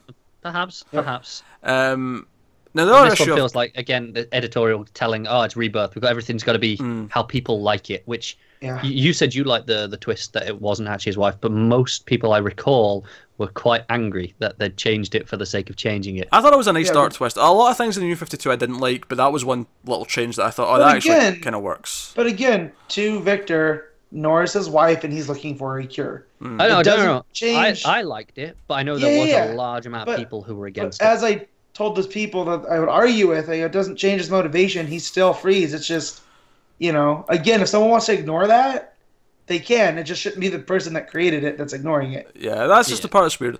The other problem I have in the issue, from a plot point, so this is the, the bigger one because it's actually kind of what's going on, Yeah. is I did think it got it wasn't as bad as some of the stuff in the last arc and other stuff that Snyder's pulled with Batman. Don't get me wrong, but the whole I snuck a virus in my body to kill the, the you know the deadly stuff in the ice.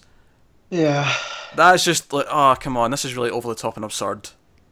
I had a problem with that. I mean, Yeah. yeah. but I love the visuals of it, so I don't care. I don't. know, I think Batman looks stupid when he's got his all the stuff on his arms. that, that, that's honestly. the I'm colours- refraining. I'm.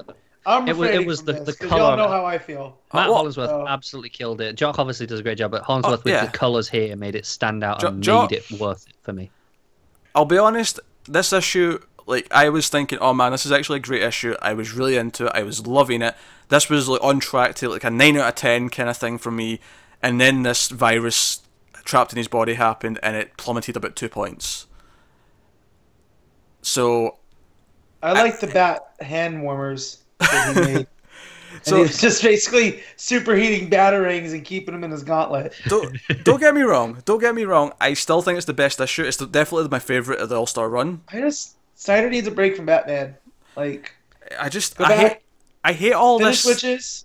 I hate all this stuff that he gives back, all this extra tech and extra these weird ideas to get him like out of situations. I just they all feel so convoluted and ridiculous and Don't forget uh, the his last arc of Batman proper, the, the main title.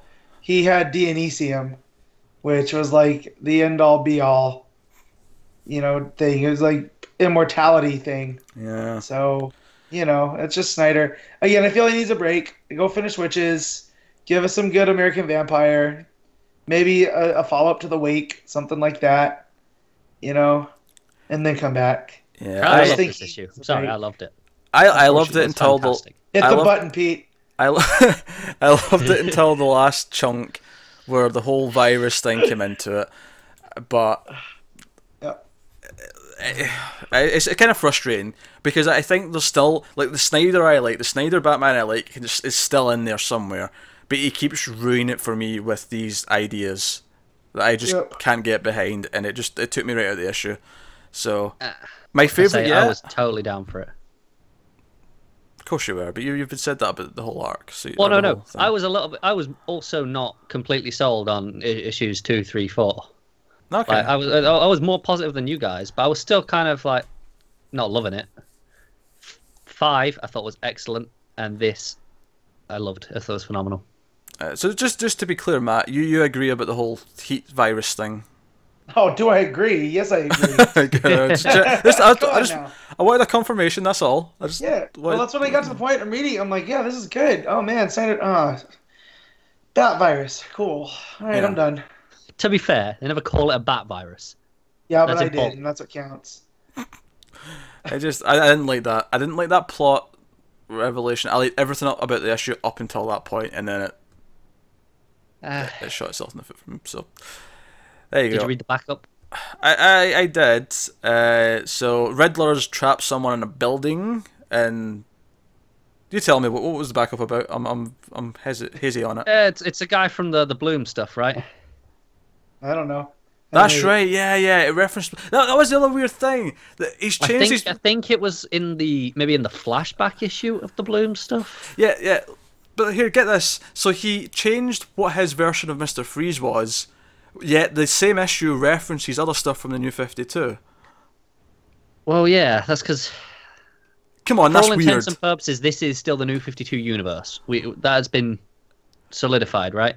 Well, yeah, but that's not my, my my point. My point is, is they've, they've changed part of it, but in the same issue, they've referenced other parts Well, of yeah, it. they've well, yeah, but they changed Lobo back without any word of mention. Which actually, I, I have I have a point on that when we get to one of my books later on. Okay. But um, yeah, like, it's just these things where the editorial's going, well, things need to be fixed, so let's just just change a few things here Mm. and there. And I think Freeze was one of them.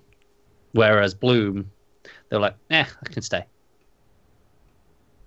Okay. Yeah, but Bloom was terrible.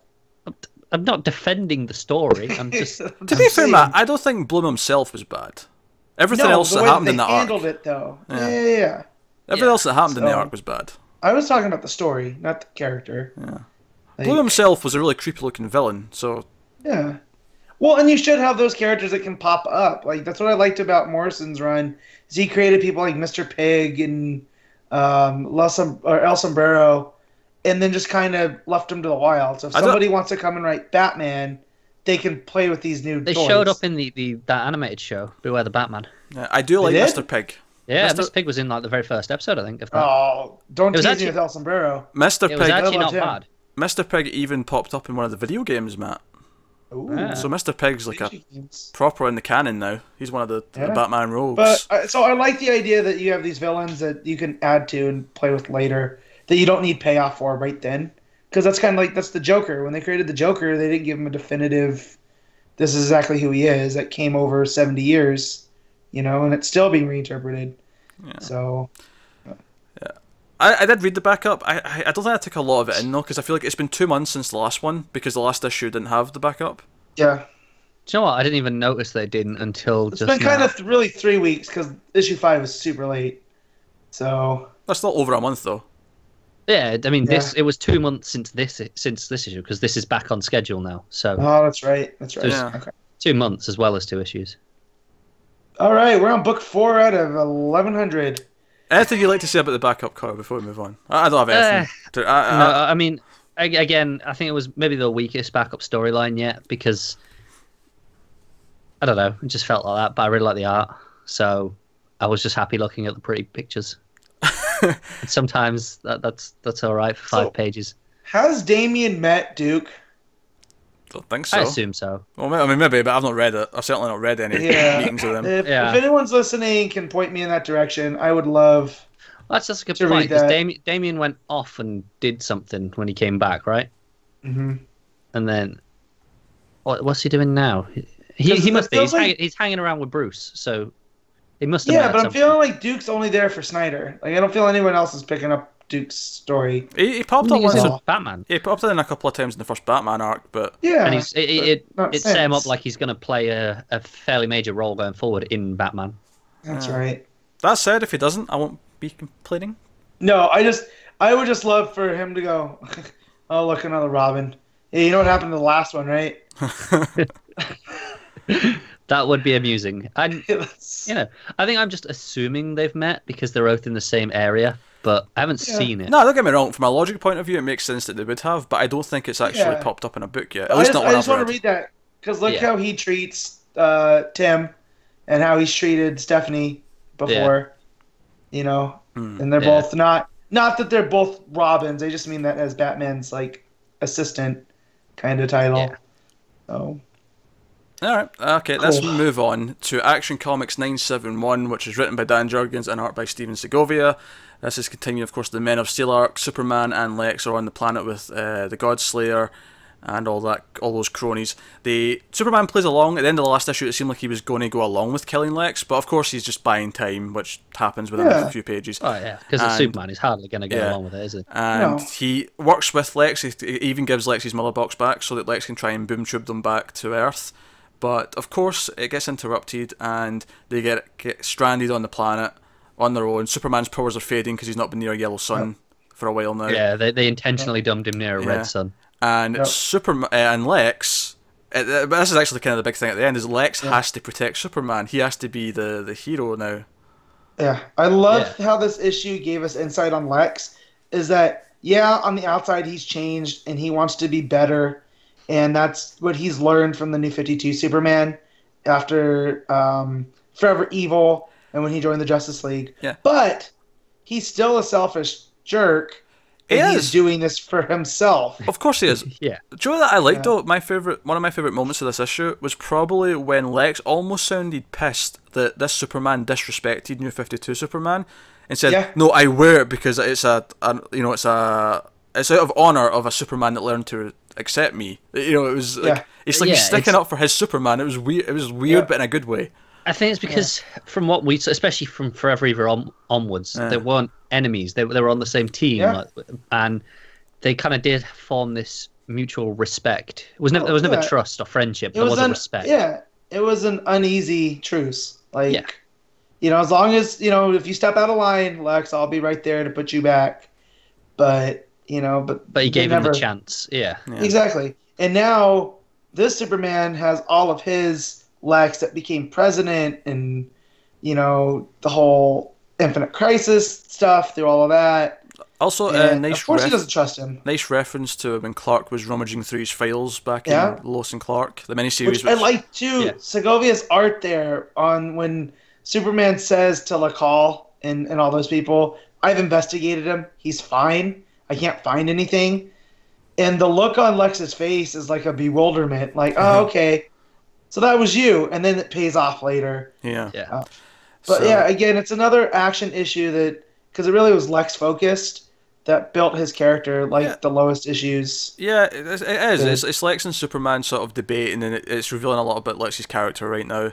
So it's not not a strong issue in the arc. The other stuff we get in the issue, of course, is uh, sort of bookended as uh, Lois takes Jon to New Fifty Two Lois's apartment because she needs stuff off her laptop or yeah, whatever. And Jon's just excited about the big TV. But then she orders yeah. she orders food at the end, and the cliffhanger we get at the end of that that story in the issue is that new Clark, fake Clark, whatever we're calling him, Creeper actually Clark. arrives with the food. I'm like, wait, is he working part time at the uh, the That's takeout? why I called him Creeper because Yeah. did Well- he intercept the the food delivery man? There's like, oh, Yeah. I'm going up there. Give me I, I almost wonder if because obviously Lois is working at the planet and maybe she's trying to get a bead on this guy, so she called him. Was like, "Hey, do you want to bring some Chinese food?" yeah, maybe over?" she did. Yeah. Uh, although I would argue maybe not because how's she going to explain Jon? Because I mean the last thing Yeah. he, he says to him is like, "Oh, who are you then?" Yeah, Which he's already. We already saw earlier in the arc. He saw Jon across on the rooftop. He probably didn't make out his face, but he might put two and two No. together. Yeah. yeah. Exactly. And I also love that Jon, looking at all the pictures of New 52 Lois, she's like, oh, and her hair's different. And she's younger. And, Yeah, and sure. Is just like, all right, that's enough. Go go watch TV. I Yeah, also sure. like how uh, the reason Jon's there is he can't be trusted after he put a pizza in the oven with the, the plastic and the cardboard tray still. Uh, yeah. Oh, I, I love that. It was just like one page in the last issue of like him and uh, K- Casey. Is Casey's Casey her name? yeah. Yeah, just messing around and having pizza when the, the parents are gone. Yeah, I, I, I like that stuff. Yeah. But uh, that, that was a pretty straightforward issue, but some good little Lex uh, Superman relationship stuff, bonding, and of course at the end the uh, Godslayer and that pop back up, and that's when Lex is like, I need to protect him, and goes to stand his ground.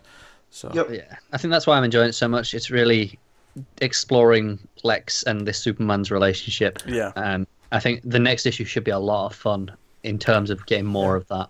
yeah, because Also, Superman knocking him down with a punch. And he's like, just because I don't have powers doesn't mean I'm powerless. Oh yeah, I like that. It was that's I wasn't the great line comment. that because the reason why I liked it so much was because the line was, uh, "No one is powerless" was the line. Yeah, no, No one. powerless. I like that line. It's a Yeah. very empowering statement from too. Superman. So Yep. yeah, that's what you like from. him. All right, that'll take us on to Wonder Woman 14, which is written by Greg Rucka, art by Nicola Scott. This is the final issue of the Oh. year one story. And I'm gonna miss unfortunately, Scott. yeah, yeah, a goodbye to Scott. Goodbye to Scott, which is a shame, but a replacement's good at least. So I mean, Oh yeah, yeah. silver lining. And He's bright side, great. she can she can get working on Black Magic again, Yeah, volume two. please, Hey, right hey, now. hey! Hey, that, I'm gonna have to start bleeping every time a non-DC book's mentioned. Come on. Let's- Eh. stay Unworthy Thor. topic. Unworthy Thor. Doctor Strange. I'm gonna bleep the shit out of you, Matt. Secure that, Skullthorpe. I, I love the idea that you'll you'll bleep uh, enemy books, but not any language.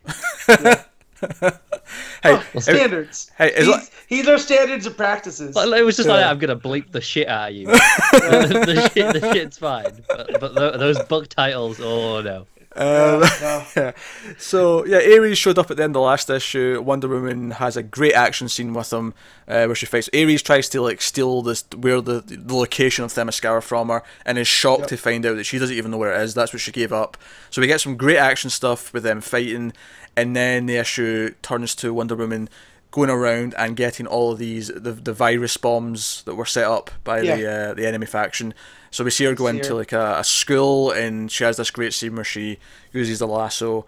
And she, she, it's a lot about how Ares spoke about how people are bad and they're always destined to go to war and fight each other and be horrible. And that, yeah, that's that's what he's done to them, Yeah. and they're edging towards him, not the others. So it's it's in the scene in the school later where she's trying to get rid of the bomb and she's fighting these villains that she says, "No, you're not that. We're not that. That's a lie. This is true." And that's when the lasso goes. Well, and the gas starts to affect her too. yeah. And she starts to go and then she ties herself up with her own lasso so she knows the truth that's not who she is that's not what this world is and it was a nice like such a great image of her going from this rage into calming down and and whatnot Yeah, because she, she's getting angry. She's almost wanting to fight. She she's going. Yeah.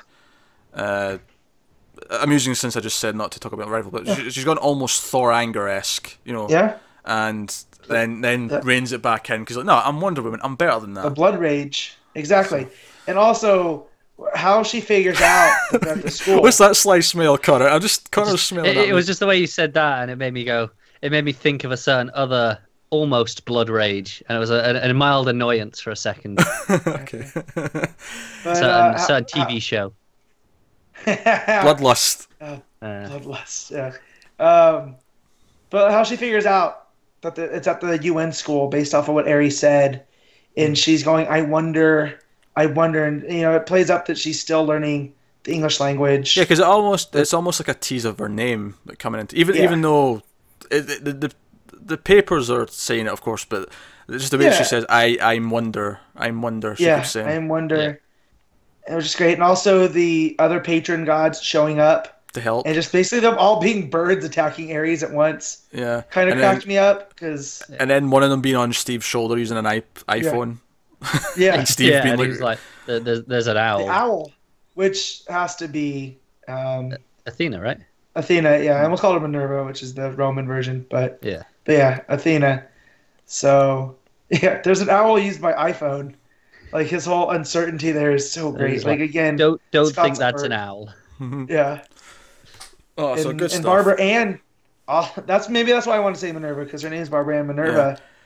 Yeah. And she's listening to Wonder Woman and Ares talk and um, interpreting it for everybody. And she's, you know, that was a great moment too. So I like how it's still building her supporting cast with everybody. It is. I- I- This is the thing. I would maybe I would maybe criticize this issue if this was the last year one issue, and it was the last we were seeing of this timeline. I would maybe criticize it for not feeling like enough of a wrap up.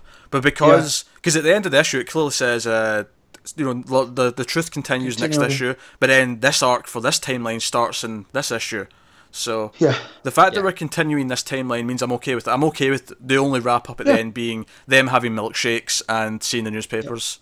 That's yeah, fine. it's like, it's like this is the core group that Yeah. are ready now to move on in this timeline. and I'm I'm glad we're going to continue this timeline because oh. I'm enjoying it. And it- and It's it's gonna mess me up when we see her become Cheetah after she's been this helpful member. because we have to get to the that point, team. right? it's gonna it's, it's got to be in Yeah. this story somewhere. it has Exactly. to be now. Yeah. and after her issue that was her origin and and we've seen her you know become Barbara Ann again in in the Yeah. lies Wh- Which is you why know, it's gonna make this nice circular story when it, when it happens in the next arc or the third arc in this timeline, whenever it happens, I am assuming the arc in the present day will also be when she gets proper like she has a nice heroic moment in that timeline. Well, Yeah. and, well, she becomes cheetah and becomes villainous in the the, the past timeline. That'll be I cool. think that's that's what's so great about these arcs being alternate issues rather than alternate arcs. Yeah. That it, Yep. it really parallels each other and plays off each other so much. And the the next art for this is called Godwatch, so alternate with the truth. Mm. So I'm really interested to see what we learn about the gods that will inform the truth of what's going on. Yeah, With Diana. that'd be good. Well, too, I also want to know what's going on with Azzarello's because that still happened as far as we know. And so, who were those people that she thought were the Olympian gods? And why did Ares look like Brian Azzarello? You know, Yeah, if he's and, this big helmeted dude. You know what I mean? was Like, she still the god of war then? Yeah, like so it plays off of all of that too because she can't find Themyscira. She knows that, and now Ares, who wanted to go back to visit his daughters. So what is that about? You know, hmm. how do they play in with the Amazonians, and how different are they going to be when Diana finally gets back? So It's a very good question, and I think Rucka should answer them because obviously everything's been set up so well and it's paralleled so nicely already. I think I think he'll answer a lot of it. I, I think there's maybe some stuff from Azzarello's run that might not, they might just kind of linger and not be brought up. Well, no, and that's fine, but but the way that we get Ares here compared to that, and we know that she went through that whole God of War thing because that's where she was in the rebirth issue, and was piecing all that together. So you know, I just I think it's important to differentiate that the real gods were these animals that showed up; those are her patrons, with Ares. So who are these other people that were on Mount Olympus and creating weapons for her and Superman and whatnot? Like. Well, the, the only criticism I have about the alternating arcs is Uh-huh. that it makes writing out what's in the trades a pain because you have to write issue one, three, five. you can't just write one, well, two. that, that's uh, uh, is that how they're collecting the the trades? Yeah, Yeah, They're doing the alternate ones. Yeah, because he, yeah, because uh, even Rucka said that it's going to be it's essentially two books. yeah, of course they are. alternating. Like, what, do So- you really think the first trade would be the first half of year one and the first half of the Uh, that's the thing. I was confused because it, it reads like it's intended to be read issue uh, alternate issues because they parallel so well, much. it, it does, but you could read the arcs parallel and it would still work fairly well I wonder well. if they'll ever do a deluxe that puts it like that, so it creates. Well, they a are doing deluxes. Well, they're doing deluxe. They Well- haven't announced a Wonder Woman deluxe yet, though. But I'm wondering if that's how they would do it, so you get that reading it that way. yeah, they're going to alternate the issues, or is it just going to be this Yeah. arc and then that arc? I'd I'd hope it would alternate the issues. It 'cause might. I do think that is That would that a would superior be format. a benefit to the deluxe over the trades, as if it does that Yeah. because it would present it the way it was it was originally. Uh, Hmm. But I don't, I don't have a problem with the trades being. I, th- I think it would be weird if it was like half an arc and half I, an I arc. agree. It would have been weird, but at the same time, I feel like you're losing some of the experience unless you buy un, unless and because they're not going to put on But both then out at the same that- time, are they? They're It's fairly, kinda they're ruckus. close though. But that's what Rucka's about is is him and like Brubaker giving you reasons to buy the singles. That's is true. there's an added benefit to them and that's why he adds all that back matter to Lazarus and Black Magic and I- and whatnot. I think you use Yeah. a little bit, but I think it would still. If you buy both trades and you read one and then read the other, I think it'll still mirror quite I mean, well. it'll work. Don't get me wrong. I just feel like you would lose something in the translation because we have like issue to issue times that we're noticing things, whereas you'd get okay, Mm. that was in there and that Yeah. was in there. I'm- I'm sure there's a plan. I'm sure it's gonna look beautiful, and I'm sure like the back matter that he will add, we'll get his notes on on you know character design and whatnot because he's good for all of that. Of Yeah, course, though, for anyone who listens to us talk about it, if they if they are waiting for the trades, they'll at least have heard us talk, point out all these things anyway. That when they are reading it, they'll just Yeah.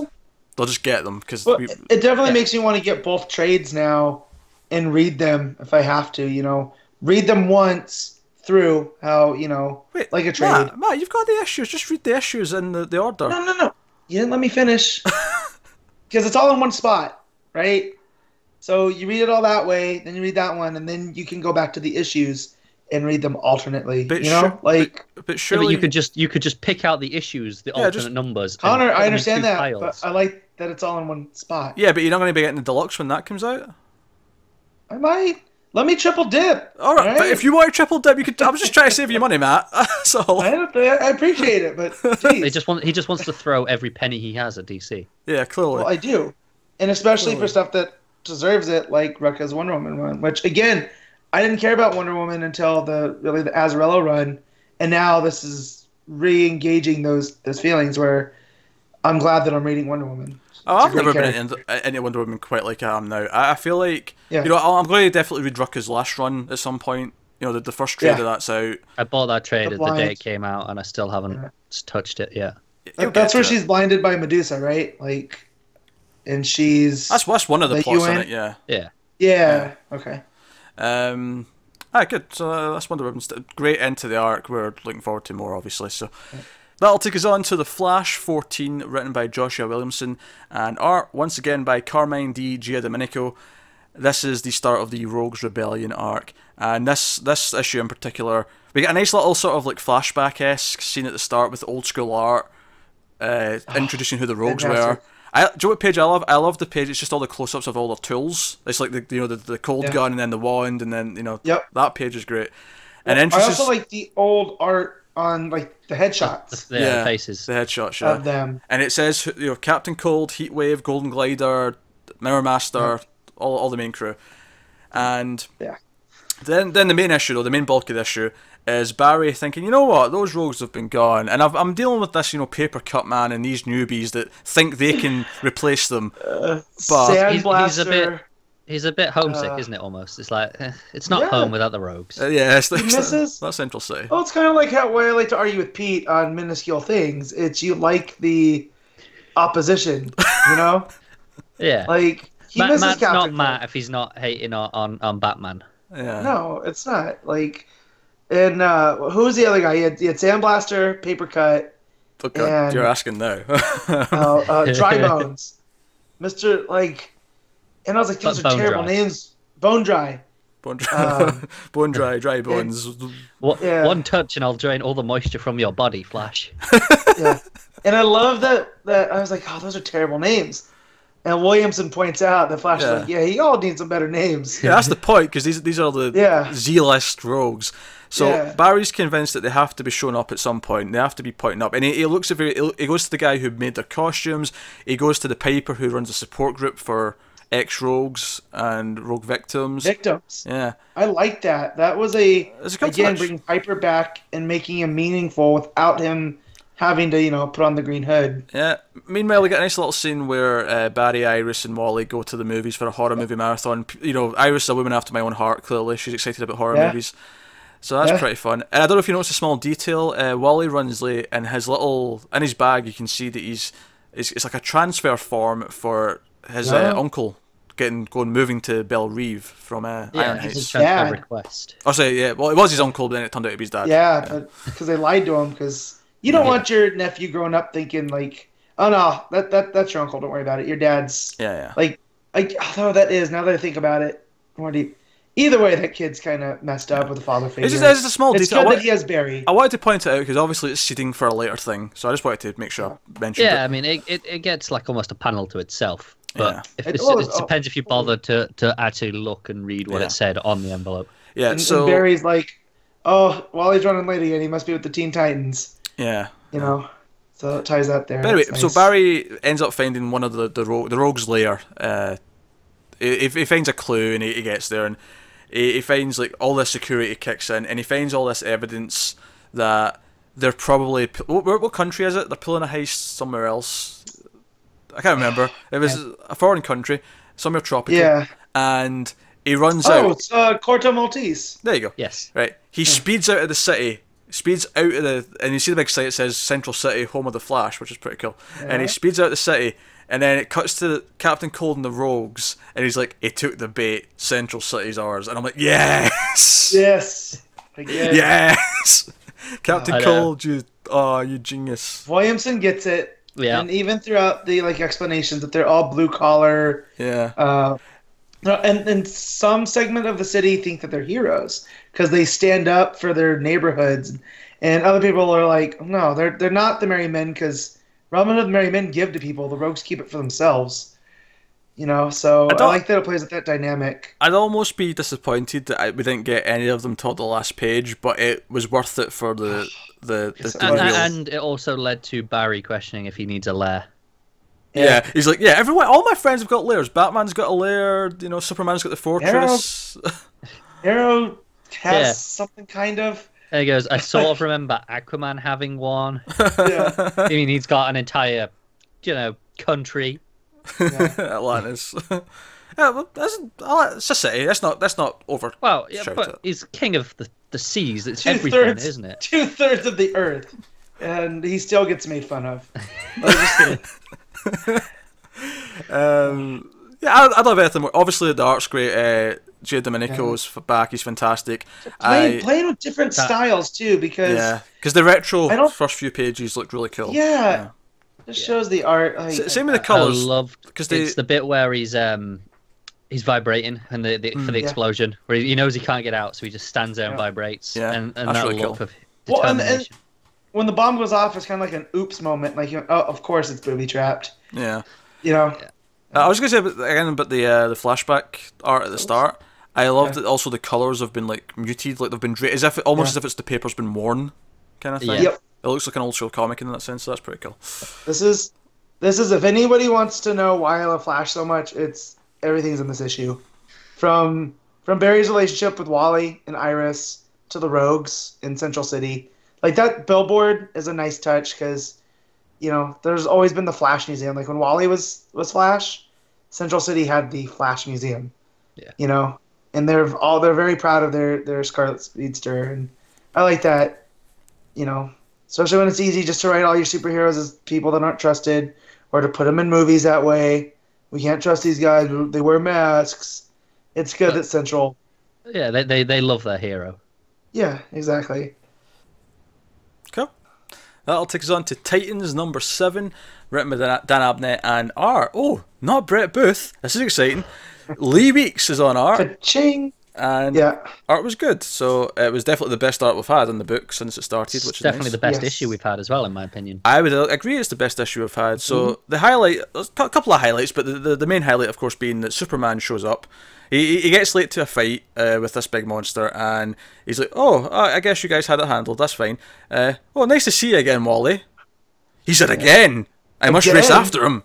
Yeah, Yeah. and Wally and Clark have a nice uh, conversation and discussion about the past and about Linda and about how he can win her back. And Clark says, "Well, I, I at least got to keep my wife and son, so I, I, I can't imagine quite how that feels." And and I, I love how their relationship is just so perfect. Where he's like, "No, I trust you. I, have not told anyone about my son, Yeah. but Yeah. but you, I'm, I'm going to tell you because I know Wally. you." So that's Yeah. so Yeah. again, I now now I feel like the like this a secondary trinity at at DC is Batman, Superman, and Flash, because you have you have them making Flash a great detective along the lines of Batman, and they're pushing him to the forefront.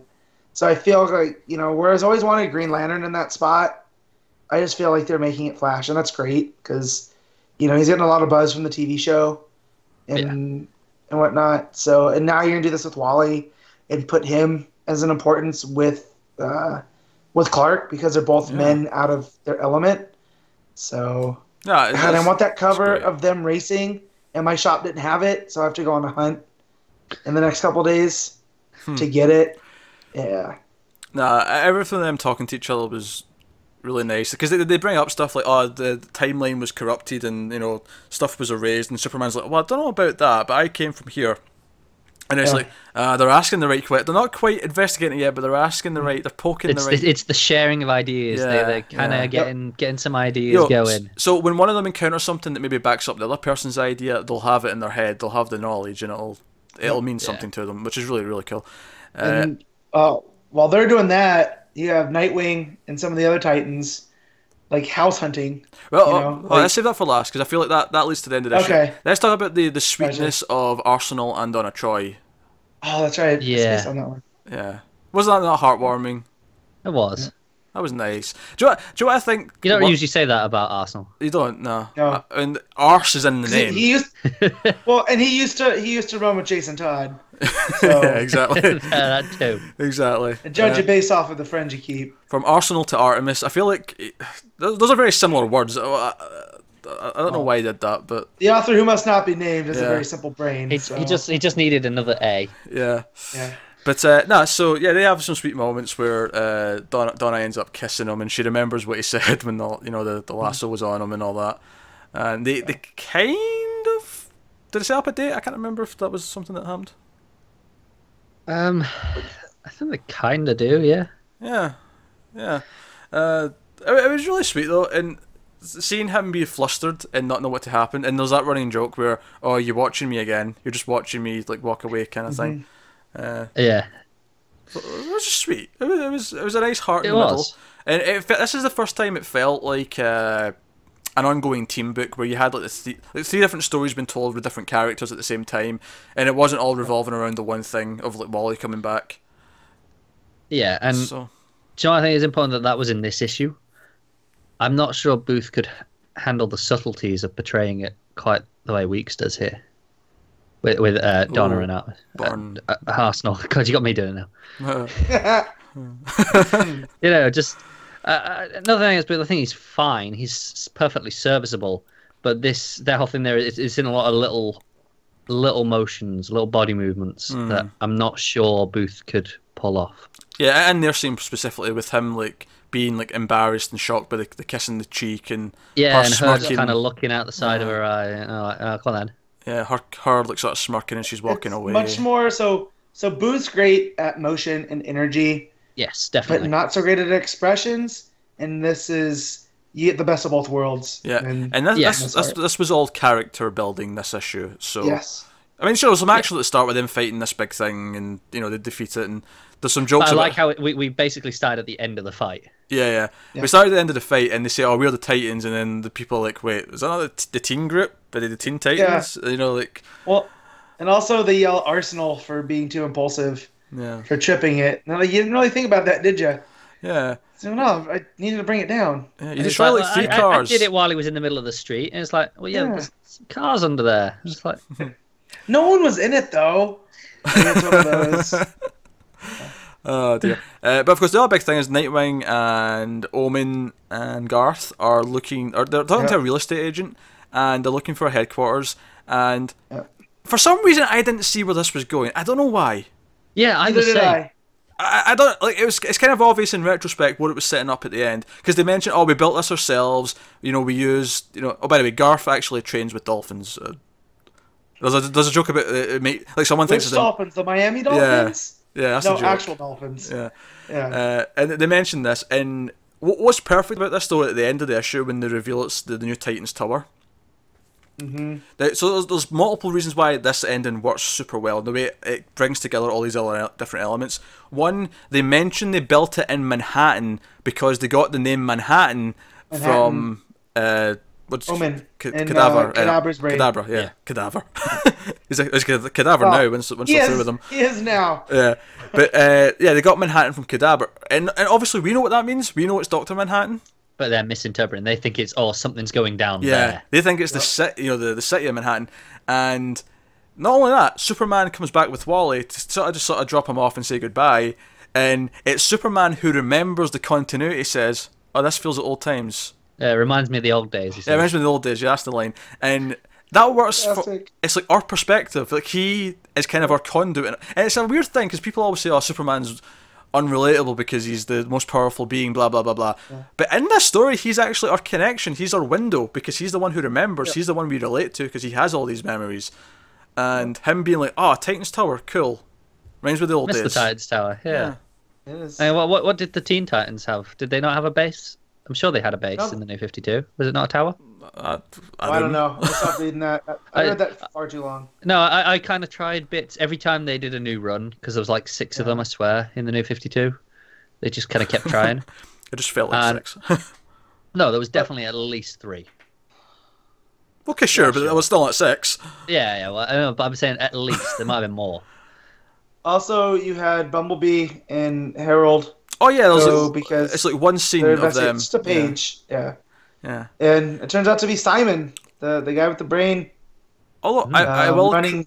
I just want to criticize that a little bit, just in the sense that if Uh-huh. you hadn't read Titans Hunt, this page would mean nothing to you. Yeah.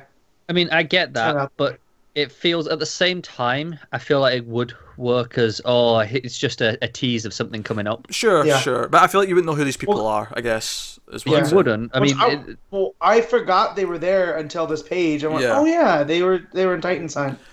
Yeah. yeah, So- I, I, I get that. It feels like, because obviously he says, uh, he calls her Bumblebee. Yeah, Yeah. So it's like, okay, we know that you can find out who she is. If not, it's like okay, I guess this is just something coming up, Yeah, you know, yeah. and we'll learn about who they are. But it felt weird just having one page in the middle. Yeah, it felt like there should be a second page later on that sort of like made it a story, whereas like set up and conclusion, whereas it was just one page setting up stuff. And it was a tease where he's Yeah. gonna So show up. so we'll we'll see you know how Bumblebee sort of comes to the team because we know she's coming onto the team at some point in the next Yep. arc I think. So we'll see how that plays out. Uh, but yeah, that's t- that great issue of Titans. Um, It was a great issue. really happy. Uh, My only disappointment is is for some reason they've moved it to week two and it's staying there. Madness. I don't yeah. I mean, th- there was the advert that said it'll be starting double shipping. Okay, we yeah we should bring this up. Matt spotted if you're not if you're not actually reading the books right now, all every single issue of Rebirth, what they've been doing, and I actually really like this. They keep advertising the beginning of new arcs in the other books. So like right, so before like this week, there was a lot of adverts for like the start of Batwoman Begins and this issue of Detective Comics. Uh, Titans is doing the same thing right now. Where there's an advert for Titans issue whatever in February, and at the bottom it always says either it's monthly at two ninety nine or twice monthly at two ninety nine Right. and the the one the, the advert that Matt spotted in one of the books said twice monthly in February. And It says beginning Yep. in February, I think, twice monthly. however, I think this is a mistake because they would have made a deal about this in the solicits for February, and I went back and checked. There's only one issue. Uh, technically, there's two in March, but that's because there's an annual. It's not two issues of the main book. Mm. So I, I feel like it's a print error. I feel like you know they've got the t- two little symbols for the monthly and twice monthly in their Photoshop, and I think they've just dragged the, the wrong one onto the page. I don't think it's uh, actually It, it is possibly that. It is also possible that they've just changed their mind since the solicits. uh, it does happen. It is also Yeah. possible, but I feel like. Well, I guess we'll find out in the solicits for April if they're changing it. Yeah. Yeah, or worst case scenario, we'll get to February. We'll, we'll get the first one in you know week two, months time, and then we'll we'll get to the, the following week. We'll look ahead and go, oh, there's another issue next week. And that'll just be a pleasant surprise if that happens. Yeah, Yeah, I'm just wondering if they're trying to keep the Wally story in pace with everything else that's going on with that we talked about at the beginning of the show with Reborn and the button Maybe, yeah. and all of that I, stuff. st- I think it's a mistake until they say otherwise, uh, just because it is. Like, literally, no one else is talking. Like, Matt said this, and I'm like, oh, literally, I've heard no one else talk about this. Well, I and then I sent the picture from the issue. I can't even remember what I was reading. uh, it's, it's in all of them. I think I just checked it in Wonder Woman. Yeah. No. Okay. So, but yeah, But yeah, so uh, that's there, so be aware of it. But I, I actually don't think it's a thing, at least not yet. Maybe I would love for it to go double shipping. To be honest, I I would all be down for uh, more Wally. And Yeah, Titans. I mean the only thing is that would leave Abnett doing four a month, which you know isn't unfeasible for writers. However, the upside is though is it means that Brett Booth would have to take regular long breaks because he can only do half the issues at most. That would be amazing. So, silver linings, silver linings. I feel like we're kind of shitting on Brett Booth a bit here, and he's not that bad. He's not, It's just, but it's just it's he- we we're speaking so much about great art in the other books, and he's just fine. he's just serviceable, isn't he? He's, Yeah. He feels like a a standard DC kind of pull in. Like, okay, you'll do. And I feel like Titans deserves better. It does feel like Titans deserves better, and it helped this issue a lot. So, uh, great issue Titans. That will take us on to Batgirl and the Birds of Prey issue six. Julian and Shawna Benson writing, and Roge Antonio on art. And this is the end of this first arc, where uh, so we met who the person uh, Gus who turned out to be the Oracle. He's a Batgirl fan in the last issue, and he actually operates as their Oracle to an extent in this issue, whilst they go after uh, Phineas, uh, who we now know is Huntress's mother, yep. and we get And that there. whole reasoning got so murky to me. Eh, Of, of that, yeah, well, I was going to say needlessly elaborate. They, they, they get there, they fight the, the, the snake themed villains. I will put there's one small moment I really liked in it, in this the fight when Huntress runs off to go and see her mother. I like that she's climbing and she's sort of struggling, and Batgirl throws a batarang for her to put her foot on. To grip up the hand, yeah. That, was, that was a nice little touch. I I enjoyed that. Uh, but yeah, so a, a lot of the issue is her explaining her backstory and why she's this villain and why she's not dead. And it's basically that Helena's mother fell in love with a rival, uh, Yeah, ri- rival gang. from gang the rival member. gang, Yeah, which and- which we already knew from early on that the mother and father came from different families, anyways, that were kind of rivals, Yeah. and their marriage was kind of like the burying the hatchet. Yeah, And it's But, it's Santo. It's, you know. it's the guy they've been kind of like uh, like protecting slash imprisoning like the Yeah. whole arc, and she agreed with him to murder her husband because she knew she wouldn't get a divorce because it's just not the way things work. Uh, but then his men turned on him and ended up trying to kill the kids as well, and it killed Huntress's brother. Uh, and that's why Fenice's Fenice's after him. That's why she's after him because she wants revenge. But Huntress, you know, instead of taking the dark path here, she has this moment where she decides, no, no, no, you you did wrong. You you ruined the family, and she lets Gordon arrest her, and that's uh, Yep. kind of her arc. It, it, the, the flashback stuff does go on a little bit. I I still enjoyed the issue. Um, although there, there is a mistake. So actually, before I mention the mistake, the end of the issue is they actually agree to bring on Gus as the new Oracle because Barbara realizes that Oracle is more of an idea than it is one single person. Yeah. And it means the Birds of Prey have an Oracle and there's someone at the comms, which unlike the TV shows is something that most of the books don't have. Whereas all the TV shows have that character who's always on the comms. Yeah. So that'll at least give it a its own Birds of Prey flavour, which is cool. There's a mistake though. Interestingly, just just before we move on, uh, my input there, I think it's interesting that this book comes from TV writers.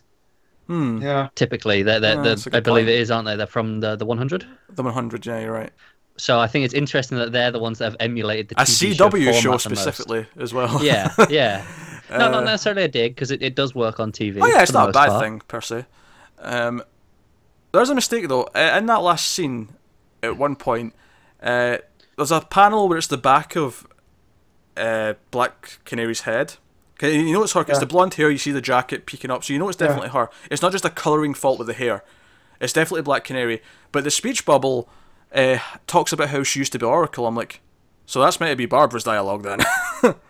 Yeah. there was a mistake. feel like they put it in the wrong spot. yeah, yeah. So that's a bit weird. Miscommunication, perhaps to who it was supposed to be in the panel. Yeah, maybe. I feel like that's the sort of thing they might fix for the trade when they when they notice it because they do that kind of thing. They'll make these little Yeah. changes for for the later versions. Uh, so I like to point that out. And then the last little like cliffhanger is that they've trusted Gus to be the new Oracle, but we see Gus like go on the computer and someone sends him a message saying, "Do they trust you yet?" And that's our little tease for him possibly having ulterior motives.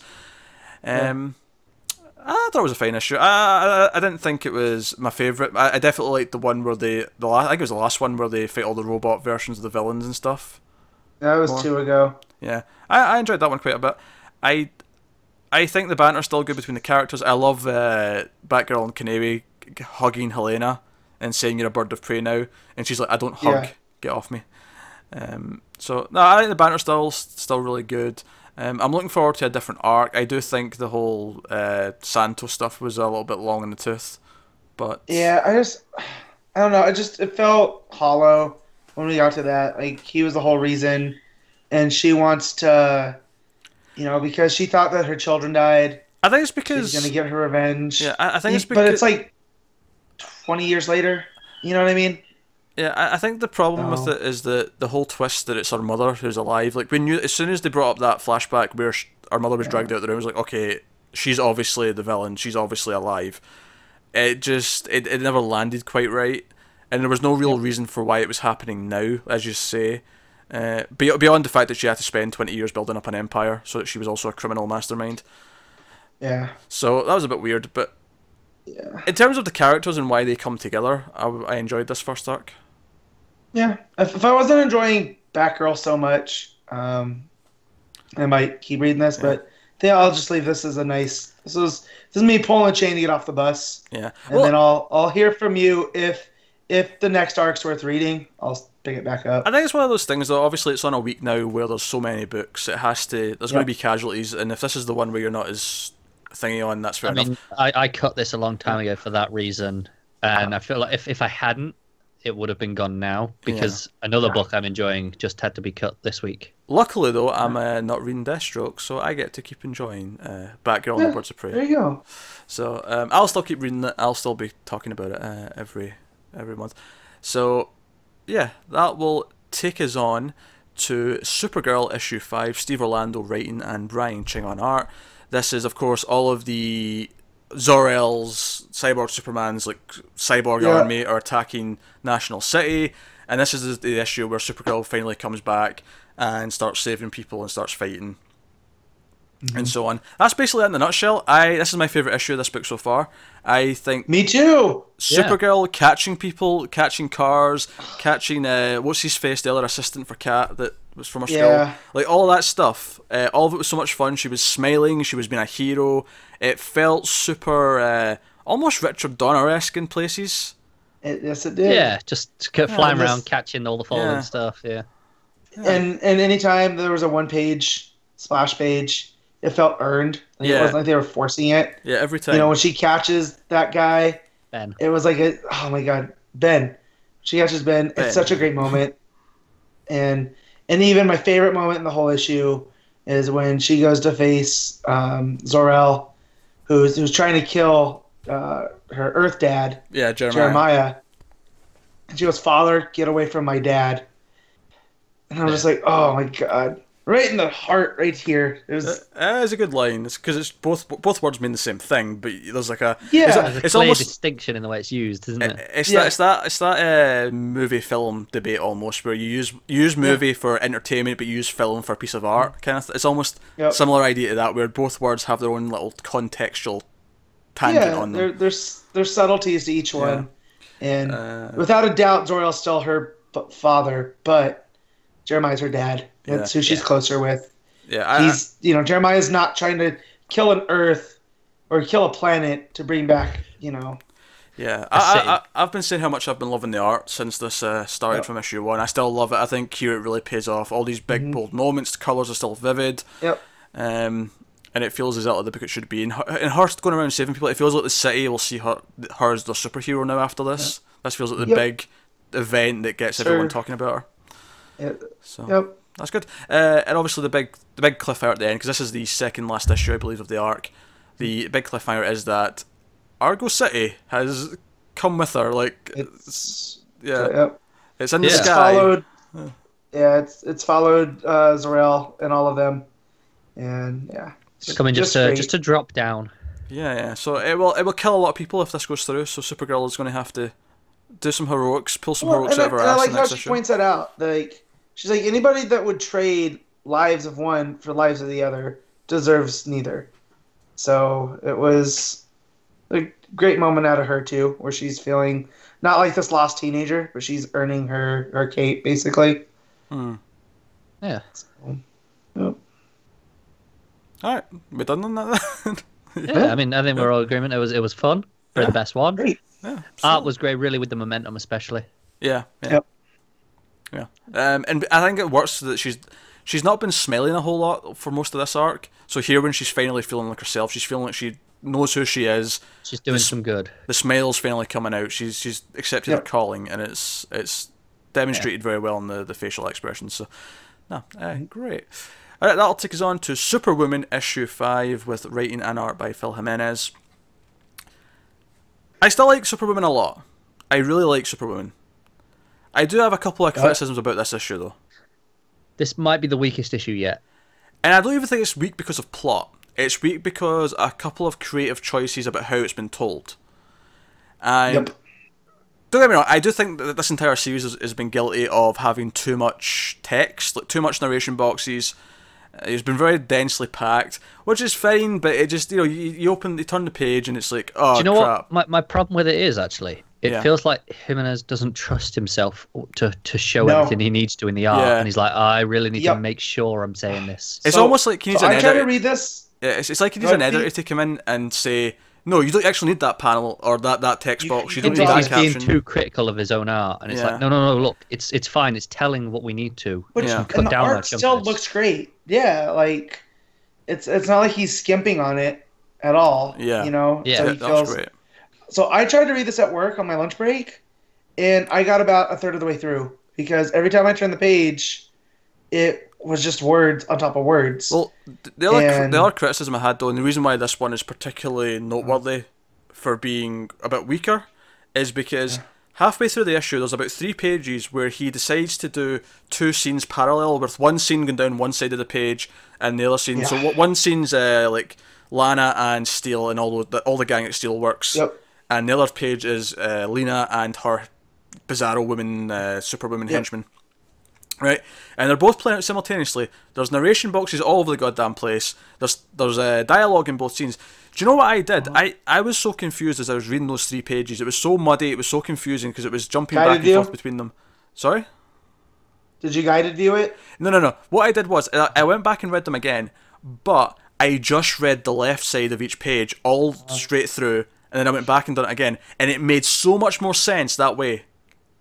Yeah. Yeah, it, it it looks like it's trying to do like parallel messaging, but It made it hard to doesn't read. really. Yeah, it doesn't really feel like it is Yeah. that parallel in terms Uh-huh. of story, and it would have worked better just. Yeah, because when I went straight back and read just like the Lana side on its own for those three, four pages, it just made so much more sense. I understood what was going on, except one panel where, uh, because at the start of the issue, she's fighting her doppelganger, and then the Superwoman clone that showed up and killed Lois turns out to save her. She shows up and saves her, and she takes her back to uh, Steelworks and g- gives them some information about Lena's plan, how she's trying to break into the Phantom Zone and whatnot. There's one panel where she splits in half for some reason. Do- Does anyone know why she does that? I thought it was a, a different Bizarro woman. I think that was the one that was the doppelganger. That's how I. Oh right, I- they, they- okay, they brought two halves of her with them. Okay, Yeah. because that wasn't Yeah. clear. Again, it's this kind of a mess. It is a little bit unclear, yeah, Yeah. but I mean, you see it in half, and then you see like a few more of them, like Hmm. on the next panel. So because on the, on And the I next, almost feel there was too much story for one issue too, because then we we stop and digress and get Lex's origin for his Yeah. sister, and I felt that could have been an issue unto itself. yeah, I, I think both. I think the story actually. I like the story throughout the whole issue. When I actually understood Yeah. it, when I went back and read it that way and I understood it, I was like, oh, this is great. Yeah. There's just too much in some of those pages, and it's making it harder to read. And the two scenes side by side wasn't working the way I think he wanted it to. yeah, I feel like he wanted to hit this within a certain amount of issues, like for the trade, Hmm. and but this is two issues worth of story, and it felt like he was just trying Mm-hmm. to compress it all in because it was like, oh, I've got to hit that target. Because there was a lot of key points. I actually read this twice, like I said, but I did that because I felt like I, I didn't take everything in. I need to go back and make sure w- what these details are. So Ghost Lois shows up again, and Lana can see her, but also the Superwoman who killed her can also see see her. It seems. Yeah. So it seems there's more to that, it. yeah. Yeah. So there's more to it than what we thought.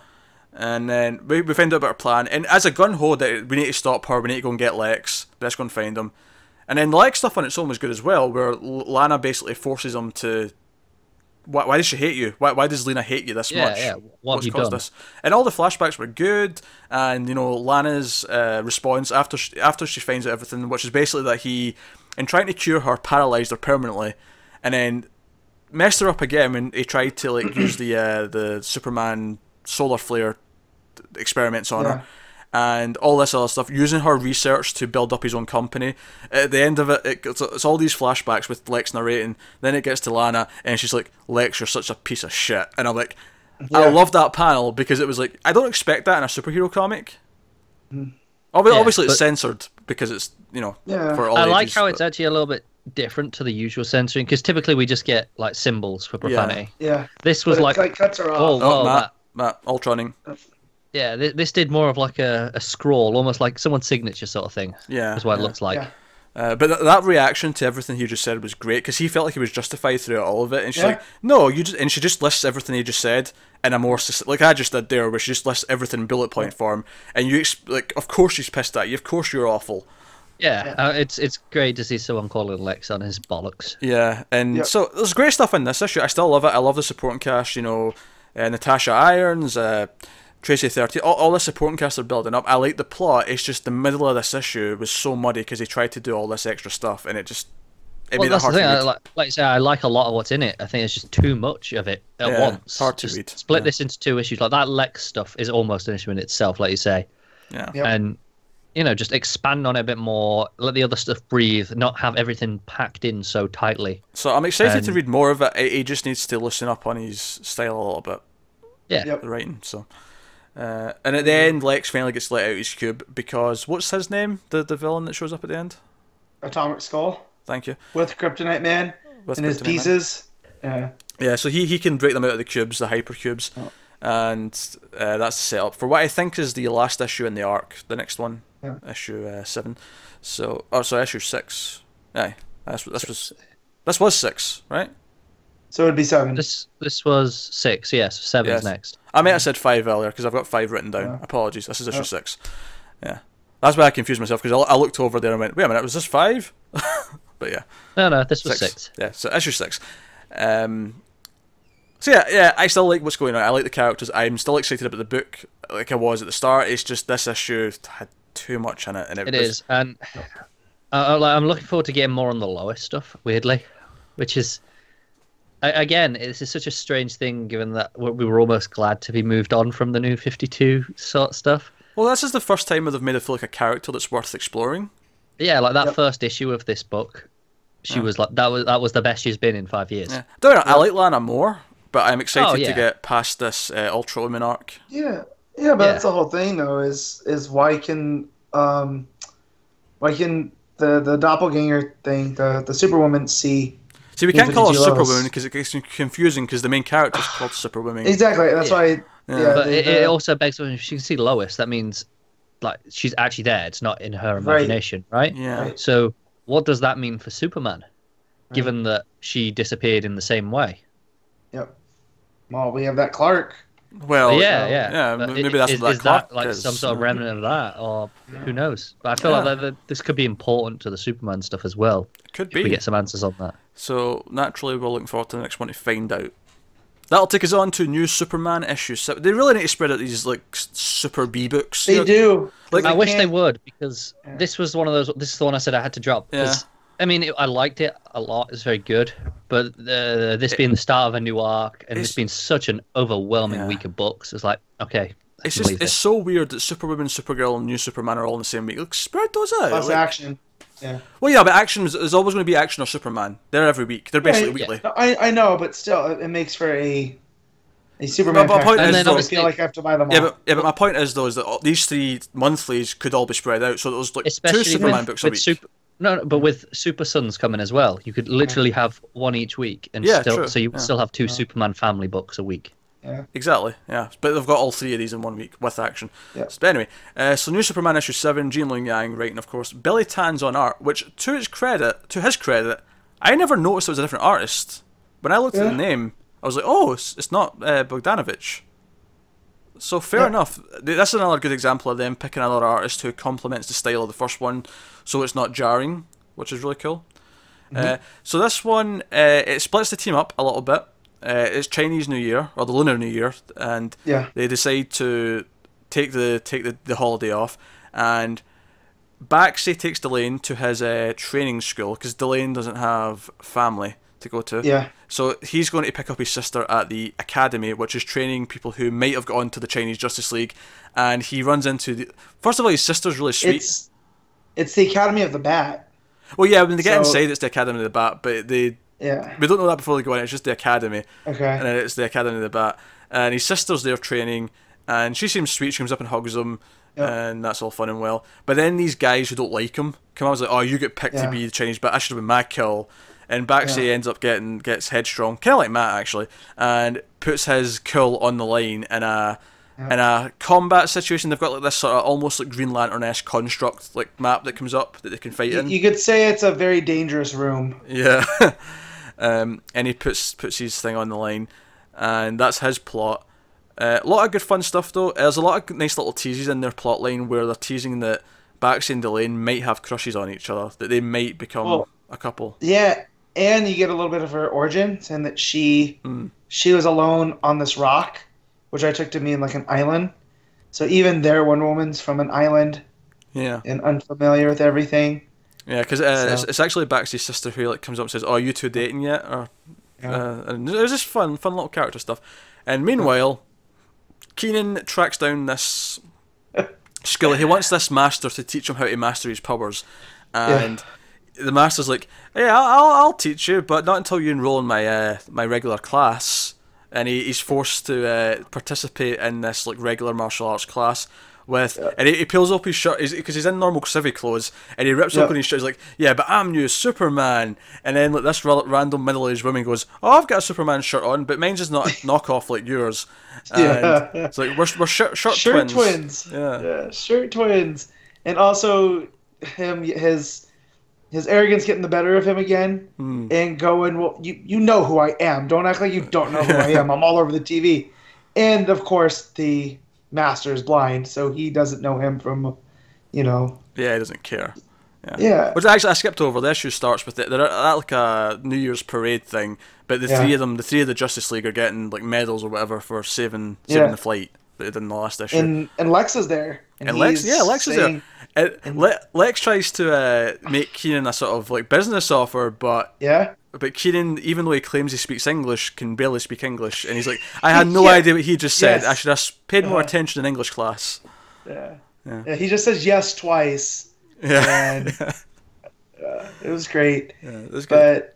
but uh, the whole blind master too, and he goes, you know, if, he goes, if you can touch me by the time I hit you ten times, then you can not enroll in the class. Yeah, I'll just I'll just train you without any, you know. And he blindfolds Kenan, and they they start their thing, and by the time the issue's ended, the blind master's already hit him twice. Yeah, it feels very Mr. Miyagi. Like it's like he's trying Very to find much. his Mr. Miyagi. Well, and, And- and Yoda, and just that archetype of a character that, you know, through perseverance and you know not being a jerk, you're gonna learn. Yeah, So, and that, that's how we end the issue. So uh, it's, uh, this is the first part of the training day arc. yeah. Uh, which I don't know how many. uh, This can't be that many issues because I know the coming to America arc starts in March. So this, So really Two-parter. one or two. yeah, I'll just be a two-parter then. Yeah, uh, but that's cool. But Uh, yeah, this is why I'm it. dropping Birds of Prey uh, as of the moment right now, so I can keep reading New Superman. That's fine. Uh, See, I already uh, culled them both, so it doesn't help Yeah. me. Well, you you've got to read Red Hood, so that's that's important. Like, if, if- well, I, I was even counting in that being culled as soon as possible. That it's still a lot, A lot. this week, and I'm. Yeah, struggling to get them week, all week, in. week two is big, but no, New Superman's still going strong. Loving is, the and I, I will be reading it. I think and just- trade. Yeah. Yeah. Well, I- I'll probably still buy the singles. I just won't be reading them in time for this. Uh, but no, no, they're still building supporting cast. I feel like I'm getting to know these three core characters more and more, and they're building. You know, meeting Bax's sister, who I can see popping up every so often, which should be fun. And obviously, Kenan's pissed at the other two that they're taking the holiday off because he's like, "No, help me, you know, go into this mystery. Who killed my mother here at the the ministry?" And uh, so that that's still boiling over. I'm sure we'll go into that after the coming to America arc. But uh, no, New Superman is really really fun. So that's good. That'll take us on to Deathstroke issue 10, Christopher Priest writing and Cary Nord on art. You two read this. On you go. We did. So this issue is very much a follow up to the last one, but in reverse order. Yeah. So the last one like started present and kind of worked its way back, whereas this one starts at the earliest point and works its way forward. It's actually the most one of the most straightforward issues in terms of It timelines is. for Deathstroke. I so I told the guy at my shop, I, I'm really liking uh, Deathstroke, but I, I probably need to drop it. He goes, Why? You you love it so much? I go, I know, but it's probably just gonna be better in trade because there's so much going on that's not that's being seeded towards future stuff. It's hard for me to keep it in line. And then I read this issue and I'm like, oh, I can't wait for the next one. So I don't know what to do. That's it. I like- feel like this issue will read fantastically in trade with the previous Yeah. one because it will it'll work its way back and then straight Yep. forward, and it, Yep. it just meets in the middle nicely. So, should we, should we just start in the in the past? I guess. Yes, they're they're in uh, Croatia, Bosnia, one of actually Yugoslavia, and they're trying to bring in one of the Serbian guys, one of the generals, but they have opposition that's trying to stop them from getting him because they want to kill him for all the bad stuff he's done. So of course, Deathstroke steps up and takes out the opposition, even though he wasn't supposed to. Yeah, and he basically goes, "Hey, they had guns and shot at me. I'm gonna do what I gotta do." I, that's what I do. And they're talking about his Deathstroke sword that he, he won in the in the poker game where he stabbed the guy and killed him. A lot of Uh, fun. Yeah. And we get Wintergreen being Wintergreen and really getting a, a tie of him. They call him English Yeah. throughout. And we, we start to see characters in the past that we've met already. Yeah, you know? you're kind of learning who they are and in relation to Slade. Yep. And while this is going on, he's also talking to the psychologist or whatever he was Yeah. uh, in in the prison, and that they're basically gonna get him on uh, campaign finance uh, Yeah. violations. And he's like, "Really? You're gonna bring me in on that?" he goes, "Hey, Taker's got Capone, so you're never above anything." So, out of all the bad stuff he's done, it's the fact that he interfered in a U.S. election. Yeah, and they talk about how the only reason they haven't been able to take him down is because it's Yeah. so hard to prove that Slade and Deathstroke are the same person. Right. Whereas this, it doesn't matter. You you, you Right. will get one, but it just so happens to, to be unrelated, so we don't have to prove it. And that they they have info from everybody, from his tech guy to Red Lion, to even his own children that are willing to turn, or his ex-wife and children are, are willing to Yeah. turn out on him. So then we go to Jericho, who he's getting all these tests done wearing the icon suit, and why he has these powers. And it turns out that uh, because of his dad had come into contact with, I forget what they had said. It was the sword originally, Yeah, it was something, some sort of like drug on the sword, right? right? Because he shouldn't have powers because he was born before Slade went through the process that turned him into Deathstroke. Yeah.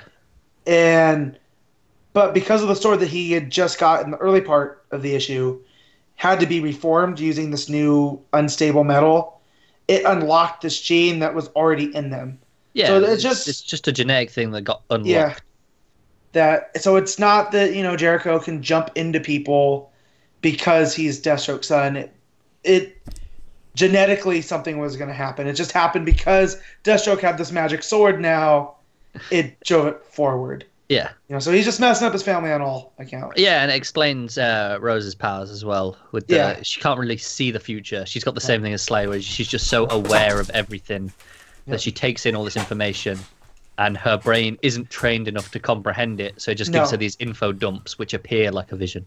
Yeah, and it it kind of reminded me of, of stuff from Harry Potter, where you know she can be tricked. They made it very clear Yeah. that you give her the right amount of information, and she can be tricked into acting, which almost makes me think that's set up for Yeah, they, they talk down the how it's not necessarily true. She just assumes Yep. it is because then she prevents it, so it never happens. But right. So it's true to her no matter what. if they, if they're clever, they can subtly present little bits of information that her brain will then give her a vision, and she will think something is going to happen, even though it's just been planted, which I'm sure is going to come up a lot. Oh, of course. So, and it also explains Jericho's power to jump. It's really not possession. It's you know persuasion, Yeah. kind of like Max Lord, and he can kind of get him to do what he wants. And and then it also ends with this weird explanation of what a gravity sheath was, and it started to become interstellar. And I kind of tuned out as I'm reading, going, Yeah, uh, I, I get that. It was a big slog of science info Yeah. dump. Yep. So, but yeah, it's still good. I need to see where this goes now because Rose also went to go visit her Hmong family Yeah, in in Minnesota and takes out a group uh, of them and basically tells them never to come back. yeah, the, the Yeah. green and black group. Yep. And that she's there for a family mystical sword, Yes, uh, which was a fun joke. yeah, and I thought it was really fun when she just took them all down and then like Yeah. walks in and she's like, "Yeah, I got this." Yeah.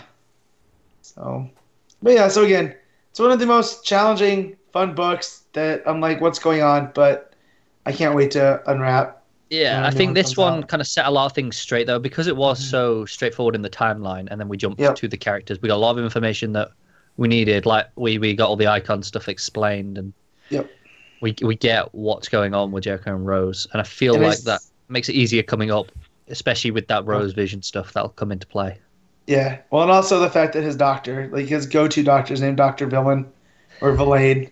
Yeah, So, oh, and it, it ends. That's I just remember how it ends with Red Lion, Lion. basically busting him out Yeah.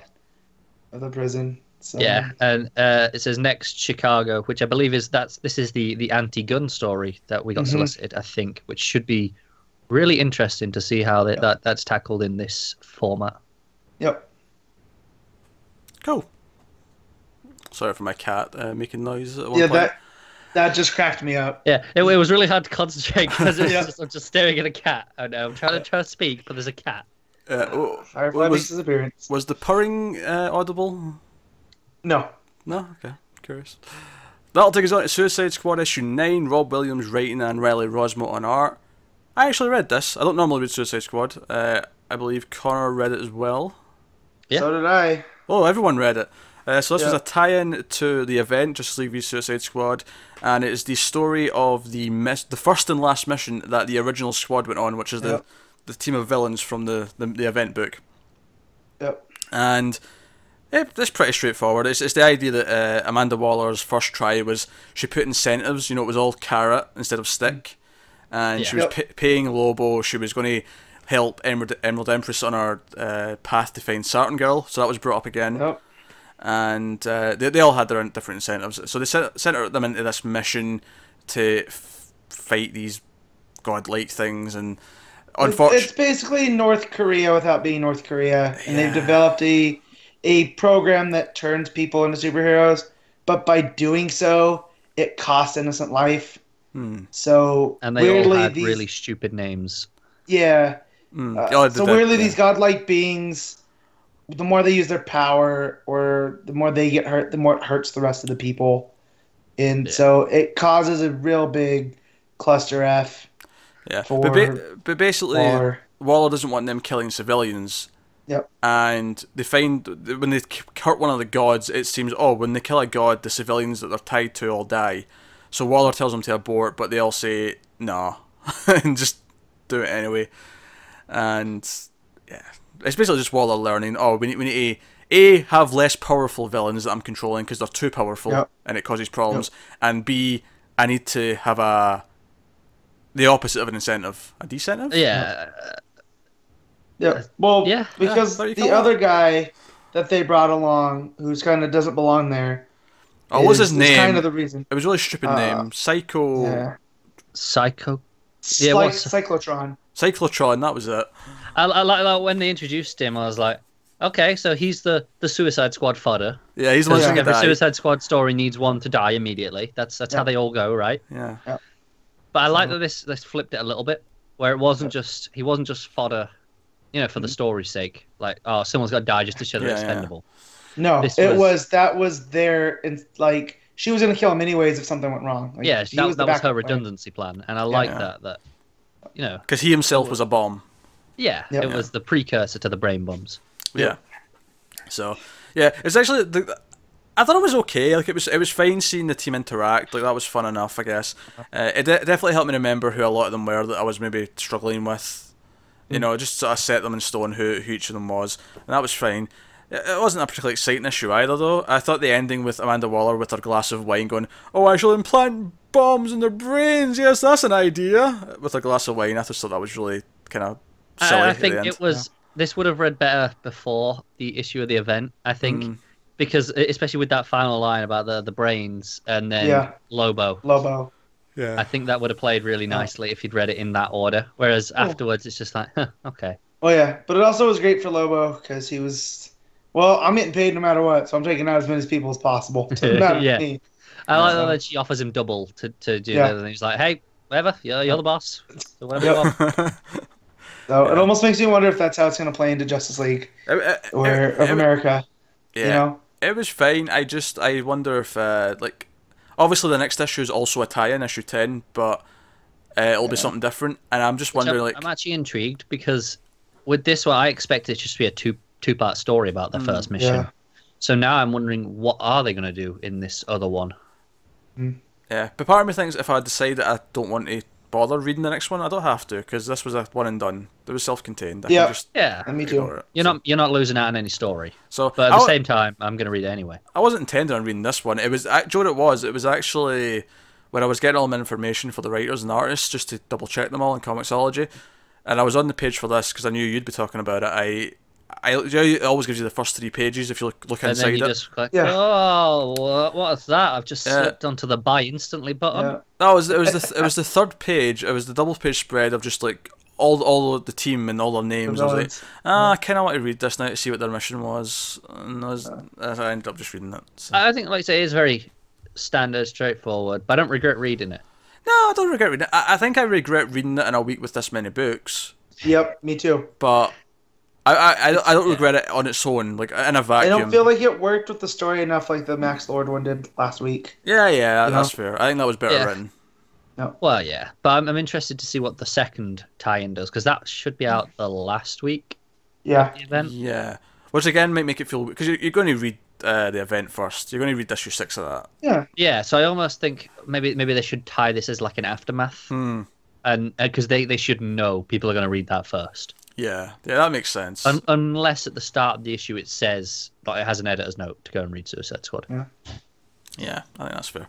All right, uh, that'll take us on to Hal Jordan and the Green Lantern Corps issue 12, Robert Venditti writing and Ethan Van Sciver on art. I, I, I guess this is us in Connor's Corner, the Ginger reigns supreme. Yeah, I mean, this was, uh, I believe, the final, yeah, the conclusion to the arc, and it very much feels like that. It's they're, they're fighting Lovely. He's got all his constructs. You got the the Greens and the Sinestros teaming up. Big fight stuff happens. You know, it's kind of fun, but nothing amazing. It's just you know a lot of. Uh, it looks great. Van Sciver's fantastic, and so I, I, I had fun with it in that sense. And I really like seeing uh, John Soranik as the leaders of respective corps having this relationship that you don't usually see between the, the greens and the yellows. Mhm. So that's actually quite fun. And then you have Hal, Kyle, and the two guardians show up because they've they've tracked them to. They know where they are. They know it's Larfleeze because of where they are, and they're like, right, let's go and help out. And they all show up, and it has the this great splash page of like full page spread of uh, the, the the four Earth Lanterns all together for the first time in God knows how long. Can you remember the Mhm. last time you saw all four of them together? No. Uh, it may have even been before the New 52. Uh, was was Kyle ever Yeah. with them? And then and No, because New It Guardians. was, it was up yeah. there in New Guardians. It, maybe at some point during one of the crossovers, yeah, probably yeah. Yeah. but but seriously, it's been a long time. Yep. So that was that was kind of nice. Um, a great uh, meta reference of the new Fifty Two. Actually, they're all smashing up the bottles that that he's that Lovelace has collected with this Brainiac's help, and there's one of them uh, that guy's about to smash up. He's having a lot of fun, and it's Skinny Lobo. Ah, And Hal comes along and goes, Actually, let's just leave that one in the bottle. And it was very much just like, Yep, that can just stay over there and forget about that. Doesn't matter. Didn't happen. that's pretty great. Okay, I'm, I'm okay It with was. this. Yeah. Yeah, it, it- that was it was kind of fun in that sense. And then there's a great moment where Tomar-Tu's been holding it's his city that's been captured, and he's mm-hmm. like it's been miniaturized, and he's holding it in with his his lantern light, and he ha- that's like all this battle's going on. He's just holding it miniaturized till he can get back to the back to where it needs to go because they're like underground, and it'll just crush everyone if if he lets it go. And then he lets it up, and he has this moment with Hal where Hal tells him how he was in the, the Emerald space uh, and he saw the, the lanterns that had fallen in battle. And he talks to his father and how his father was really proud of him. And so there's a nice moment there. And then you actually have at the end um, John and Soranik come into this agreement that they're going to work together and be like one corps together. Weird. Yeah, like it goes, oh, let's get the Green Lanterns and Yellow Lanterns, and they both say one corps, like together. So the Lime Lantern Corps.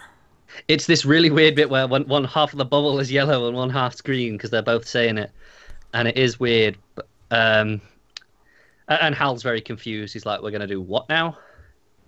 Uh, understandably, because that's kind of how how we all feel. I think at this point, like, Yeah. wait, what? But uh, and then the next is the the quest for hope with their little blue light. So obviously we know what's coming next.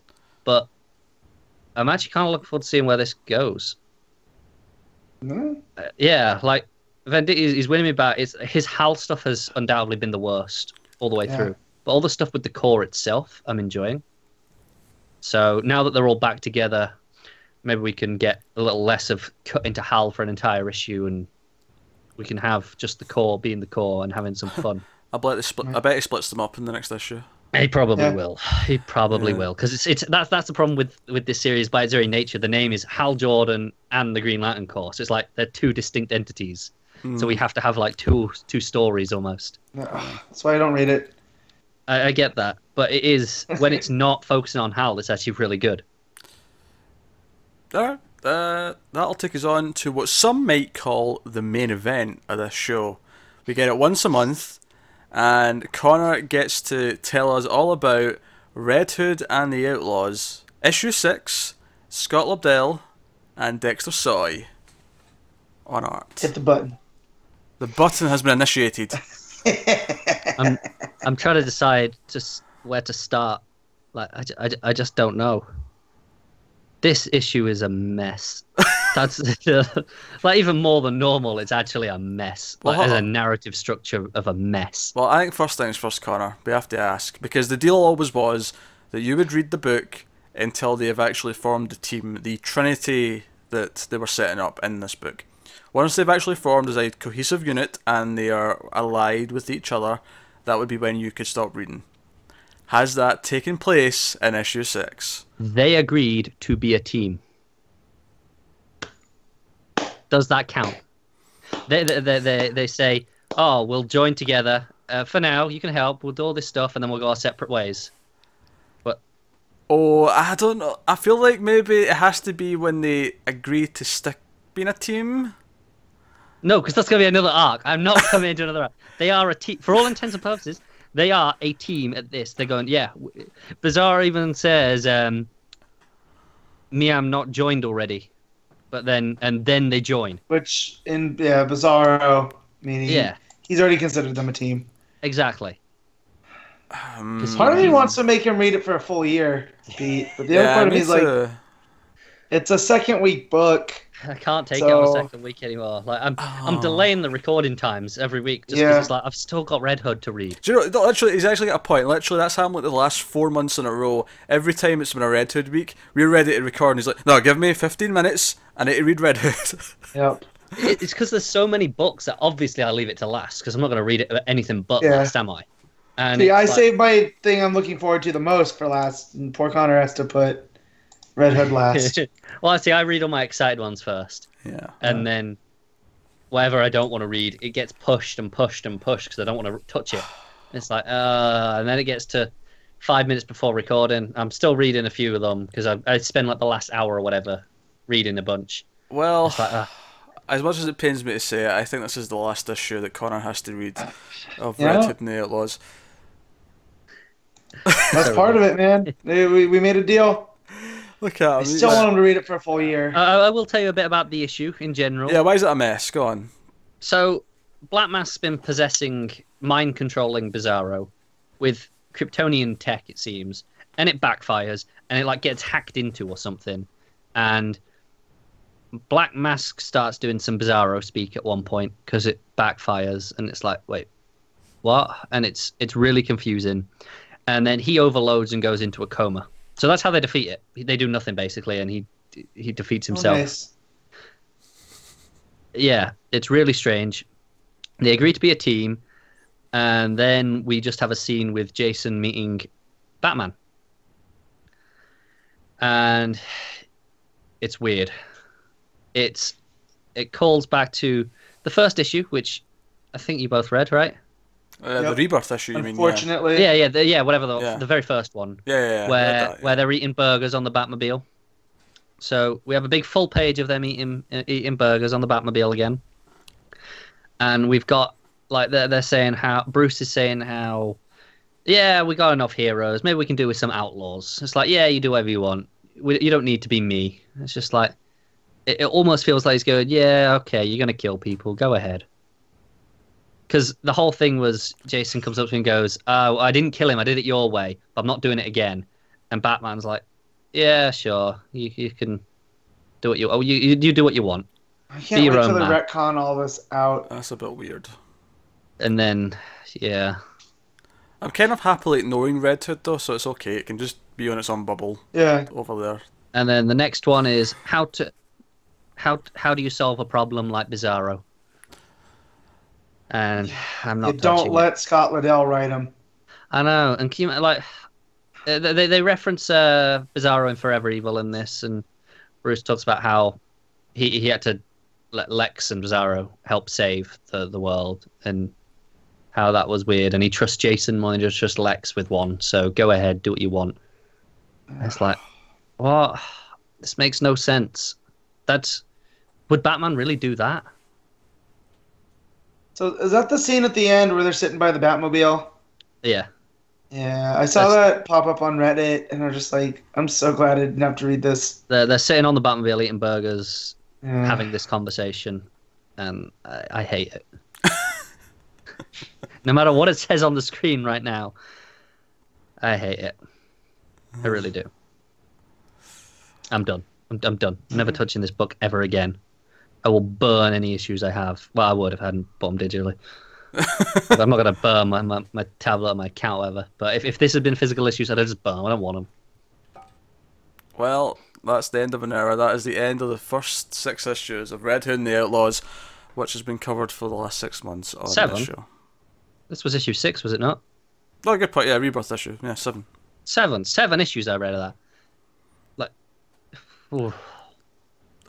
All right, that'll take us on to one final book, a little bonus here because it's not in continuity. It is Justice League Power Rangers issue one. Tom Taylor writing and Stephen Byrne on art, and this this is. I mean, I grew up with Power Rangers. Obviously, I grew up with DC characters, and this is kind of a, a weird meeting of the minds. It's kind of like that Batman Turtles mini that came out last year. I enjoyed that as well. This this basically starts off in the Power Rangers universe, and Alpha Five has went missing and they all go Uh-oh. out and find, try and find him. Zack finds him, the Black Ranger. He finds Alpha 5, teleports him back to the, the command center, and oh no, it's not really Alpha 5, it's a trap. Alpha 5 explodes, and then Lord Zed and henchmen pop out and are like, blah blah blah blah, evil, I'm evil, uh, uh, screw you. And basically, Zack, in an effort to try and get Z- Zed away from the command center, tries to teleport him out of there with him, but it goes wrong and it teleports him into the DC universe, and he lands in front of Batman. uh, the Batmobile's there, and he assumes Batman is one of Rita and Zed's monsters, Monsters. which is A fair really assumption, actually. yeah, you Yeah. Uh, they have a bit of a fight and whatnot. The the rest of the Rangers show up at the command center, and uh, Zordon apparently knows. He can just tell that oh, he went to another universe, and he sends the Rangers after him. So the Rangers all show up with their weapons and stuff, and Batman makes a call, and then we see a swoop past. The Flash takes all their weapons away, and Yeah. like the Rangers realize, oh, this is a, you know, damn, these these are foes. These are proper. This is going to be a hard fight. So the Pink Ranger calls in her pterodactyl Zord, which apparently travelled the the universes with them. Well, yeah, like like because when she calls it, it actually comes out of a portal. So I, True, I like true. it's, they're in like a. I'm assuming they're in like a pocket dimension. Yeah. So her pterodactyl comes and she picks up the Batmobile with Batman inside it, which is a big cliffhanger there because the Flash, the Flash calls uh, Cyborg in the Watchtower. He's like, Cyborg, I don't know how to tell you this, but a flying pink dinosaur robot just took the Batmobile. and that's the cliffhanger at the end. Uh, it's good fun. What's weird though is that the Batman outfit is the Rebirth outfit. Yeah, that threw me off as well. It was like Weird. it, Yeah. it was like maybe uh, just a mandate of them going, let's just keep this so it's here and now. But at the same time, it feels like they're going to go, maybe this is taking place.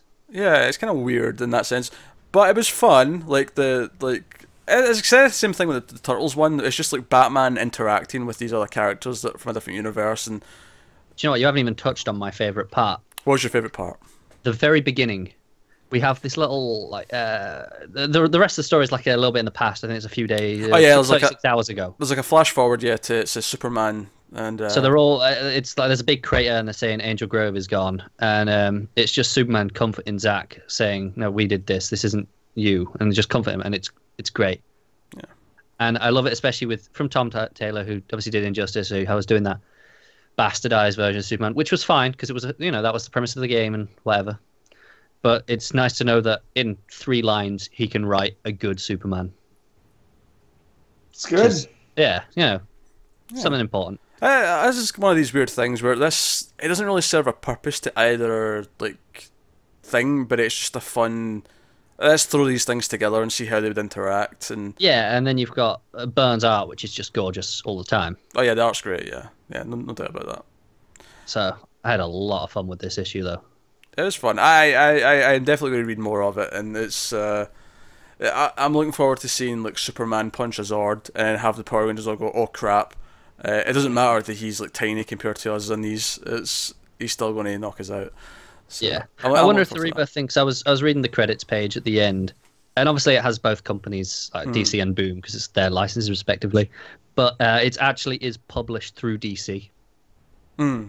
So I imagine maybe that's why we've got maybe their editors are a bit more hands-on and going, let's keep it rebirth, just because it will like be a reminder for everyone that this is the here and now. Much like the Power Rangers book, actually, I love the uh, when they go it's morphin time. You see like this, this it's like when he's holding out the the the, the, badge. morpher. Yeah, Yeah. You, you see the suit sort of like actually appearing on around them, kind of like the Yeah. uh, the recent trailer actually for the movie, where it's kind of like forms around them. Uh, but it just looks cool and It does. yeah. So I, I had fun. I, I I have nothing like overly in depth analysis. It is purely just fanboy kind of fan fiction, like what happens when the Power Rangers meet Batman. But at the same time, it's like I don't care. This was amazing. oh yeah, it was fun. Like absolutely. Like, this was the first thing I read this week, and I, was, I got home. I was like, "Look, I know I've got this stack of books that I need to read, and this is this is something that could wait till after the podcast. I don't have to read this. I mean, it, but, but I want to. it flowed well. It looked great. Uh, the di- dialogue seemed on point. It's hard to complain at any of it, not it? Really. Yeah. So if, if you like these properties, it's hard to imagine you not loving I this mean, issue. it's going to be pointless. Like, it's not going to matter to anything, but it's going to Oh, be a fun ride it's- when it's yeah, on. and- so Yeah, it's gonna be a fun story, and so you can ask for when you have something like this. Yeah, there you go. That brings an end to all the books this week. Yeah, Yeah, we got there. We got there. So finally. yeah, so let's do our quick end of week things then. Uh, so first up, panel of the week that stood out to you. I think we'll exclude the uh, Justice League Power Rangers out of these things, just to keep consistency. Yeah. Okay. Yeah, because it is kind of it's a weird out of continuity thing. It, not, not that we normally it, like if we had a mini that was in Elseworld, you know, like Supergirl being super, for example. We didn't exclude that, but Because it's kind of co-production. Yeah, Boom. it's just a weird middle ground. We'll, we'll just leave it out. Keep keep it nice and simple. Um, panel of the week. Oh, there's a few good ones to pick from. Wonder Woman would be very easy to steal one from there, as would All Star Batman, honestly, with all that great jock art. As with, as with Titan Seven, oh, oh, there's a lot of good options. Part, I think though. I think though, I want to go with Supergirl. I want to go go with her catching Ben. It's just it's such a Oh, that big full mm-hmm. page. yeah, big full page. I there's so many options I could have went with, but I, I feel like that's the one that's sticking in my head the most. Is her smiling as she saves someone. Just feel like a nice culmination of her coming of age. Even she's not fully came of age yet, but this big step of her becoming this hero. Yeah. I like it. That makes sense. Hmm.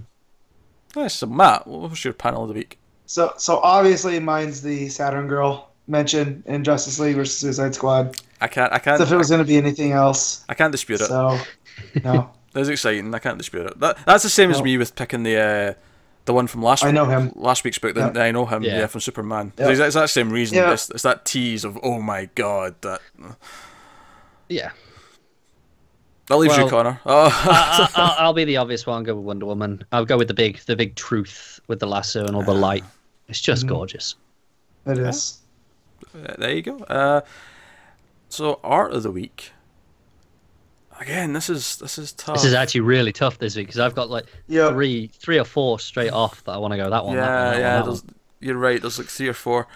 Well, I'm going to I'm, be. I'm kind of glad we're not counting the, the Justice Yeah. League Power Rangers because that would be another one that I have to Well. I'm going to be weird, and I'm going to go with All Star Batman because despite the fact that it's low on my rankings of books, It's still the art Jock. is gorgeous. Yeah, it's, It's Jock, and then you got Francavilla at the back as well. Yeah, Yeah. you- you've got the the, the horror s, the thing inspired visuals, the way it sort of integrates the, the narration into the art and the prose. Yeah, I, I love yeah. that the prose is not. It's not all straight boxes as well. It's like wavy lines at times. Yep. Yeah, all, all of it. It's just it's a gorgeous looking book. It's it's just a shame that some of the plot had to go and interrupt my enjoyment of it Yeah. the Yeah, end. I, th- I think during that one as well, you got to give uh, Hollingsworth a shout out for the colours because so much Oh, of yeah. it is in that. Yeah. Yeah, absolutely. It's gorgeous. Uh, Matt. I'm gonna go with the Flash. Giandomenico's back. Hmm. So and he had the differing art styles. With in the beginning, they looked older, and just his take on the rogues looks really great. Oh god. Yeah. I did. I feel bad that I didn't give it to detective, but Jock. Well, I'll give it to Detective. Oh, that's nice. I'm, I feel better I'm now. struggling to decide between that, Wonder Woman, All Star, Flash. So What a I'll good give it to art this week. It, wa- it was, and insanely I almost art. feel bad not giving it to Scott on her final issue, Yeah. but Oliver's stuff on. To be fair though, she, she's won it like four times. She has. so yeah. uh, uh, True. at this point, it's like, yeah, you, you you've had But it you enough. just know that we love her. That they- But this was a week of different people. Yeah. Yep. Uh, favorite cover of the week. This is one I'm going to go to Detective Comics because that cover Yeah. with back the Batwoman Yeah. on the front, that that gorgeous shading, gorgeous colours. Yeah, I, I'm also going that. I, I, I considered All Star Batman, but Mm. Detective. Uh, it's funny actually because look, looking ahead at the first couple of issues of Batwoman the series, is that all the covers look great. Like Very yeah. You, you, it's, I keep seeing the one in the advert for the first Yeah. issue, uh, and Yeah. it's very similar stylistically actually Yeah. to that one with the the black and the red on the white. Yeah, but it's just the strand of hair coming down in front of the mask just sells it just perfectly. gorgeous, it? Yeah. Uh, Matt, favorite cover of the week. Uh, this is where I'm gonna go Wonder Woman. That's just a great iconic cover with with Steve and her. That was an That was extended explanation. Connor, Well, uh, I think we're spoiled for choice, aren't we? That's a spoilable choice. Did you pick already? I'm I'm a detective. All right, you okay. Cool. Uh, um, all right. Well, that gets us into the harder choice then, the top five. Which actually, this week top five means something because Yeah, it's this been, is Yeah. this isn't even a third of the books that I read. yeah, it's, yeah. For me, it's just slightly less than a third, but basically it's, it's a a third. third if I exclude uh, Yeah. Power Rangers. So, holy crap! Uh, let's go different. Uh, Matt, you go first. So first gonna be Justice League versus Suicide Squad. Uh, it's fantastic. Uh, second's gonna be Wonder Woman. Third's going to be Supergirl. Fourth is Detective, and fifth is Flash. All right, I'm going to go wild here. My number one is Supergirl. Fair enough. My number two is Detective. My number three is Titans. My number four is Wonder Woman. And my number five. Uh, Justice League v Suicide Squad. There you go. That's my, that's my top five. That was hard. this is hard. Mm-hmm. So I'm gonna go number one. I'm gonna go with Detective Comics. Uh, two. I think I'm gonna go with Titans. Three will be All Star Batman. Four. Flash. Red Hood and the Outlaws. You heard him say that, right? Four is Flash, and five is Wonder Woman. I saw that. no, you didn't. You didn't say nothing. Uh, for the audio listeners, I flashed I Love Red Hood on the screen just as he said he's number five. Yeah, just Um, while I was looking down yeah. at, at my, my list of choices, you know, just go out the corner of my eye. I can see him trying to be subtle and sly about it. Um, do you know what I love? So I what's love. coming out next week? Oh, just before we, just one thing before we get. I just wanted to say that. I know Matt's annoyed. He's like, "This has been a long show. Can we wrap up?" I promise. yeah, I promise. I'm gonna we're- get yelled at by my wife after this. I promise It's we're gonna be about to do that. It's just I wanted to mention that we all picked different number ones, and that's cool. I think that for something to be a unanimous pick this week, and it's probably just going to be as hard. Like for the, I think we had tw- twelve in 2016, was partly because there was lesser books. Like, see this year, it's going to be a bit more difficult because there's more books. So unless something truly stands out above everything else, and nothing did this week, there was a lot of good stuff this week, and we had they're different all very similar, weren't Yeah. they? Like, Yeah. I, I think, you know, for something to stand out amongst 17 books, it's going to have to be head and shoulders. No, this was a special issue of whatever it was. And I, I just, yeah, I think that was worth pointing out. So, yeah, as Matt wants to hear, uh, what's coming next week, which is the 18th of January, is week three of the month. And what do we have? We have, of course, Justice League vs. Suicide Squad issue 5. I said V's there instead of verses. Uh, Justice League of America, the Ray Rebirth issue 1. So that's the third of the one shots, introducing the characters that are going to be in the, uh, the main series starting in February. We also have Batman issue 15, Superman 15, Trinity 5, Justice League 13, which is another tie in for the event, uh, Nightwing 13, Green Arrow 15, Green Lanterns 15. We have the fifth issue of Raven, which. Did we all drop that? Is someone still reading that? Yeah, I'm not. It, Ugh. it's too weird. Connor might. He's, he's I'm got. not committing to it though. Right, but his face is saying that he's it- not dropped it. It's uh, like I'm gonna get it. I just don't know if I'll have it read Okay. in Re- time. We also have the first of a new miniseries next week called The Odyssey of the Amazons, so that's hitting next week. So Right? we'll, Yes. Yeah, we'll, Yeah. We'll, we'll be trying that. We're obviously. For this. We'll do issue one of that. de- Definitely. Is, is this the one that they likened to like like that, that had all the Viking stuff in it? Yeah, and I yeah, got yeah. Really Yep. excited. Yeah, Yeah. yeah. Actually, Uh, I'm not seeing it on Diamond. I'm looking. It was solicited for this. You keep checking. Okay. Uh, in the meantime, uh, also next week is Harley Quinn 12 and Aquaman 15, which we don't cover. Uh, we all dropped those. Or in Connor's case, he didn't drop Harley Quinn, but he doesn't cover it because it's harder to talk about. But anyway, Yeah, I'm not seeing Odyssey Wonder Woman either. yeah, okay, that must have got pushed. But that was originally solicited for the 18th, so we'll find out when that is. Uh, but not next week apparently. So next week Yeah. is a much lighter week. So Yeah, just a couple of points. The the tie-in for Justice League Oh, what is is it? actually by Yeah. Hitch. Oh, is it okay? What Yeah, is it? Because you know the last one was uh, like basically the rebirth issue for Maxwell Lord. Is this one something like that? Is it obvious? Uh, it just says um, it's the day no one saw coming when Harley Quinn finds herself the protector of Gotham City, repelling a brutal assault from the supervillain threat of Redacted. oh, that sounds like fun at least. It does, and it's it's clearly taking place now because obviously, uh, well, it, I assume it's the Justice League because obviously now I can see the cover they put out. It's the from the endings. Evil. Right, cool. Yeah. Okay, cool. All right, so that's So what's- Odyssey of the Amazons comes out the 25th, so it's two weeks. So it's moved a Pushed it back week. week. all right, cool. Also, the Yeah. uh, the fl- the first trade for the Flash is out this week. If anyone's interested. All right, cool.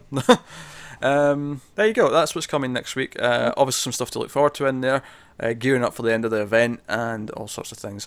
So, yeah, thanks, thanks for watching, guys. Let us know what your favourites of the week were in the comments below. Uh, like and subscribe and all that stuff. It helps us out a lot. Of course, whether you're, you're watching it on YouTube, listening to it on SoundCloud, iTunes, your podcatching apps. I think we're on Stitcher.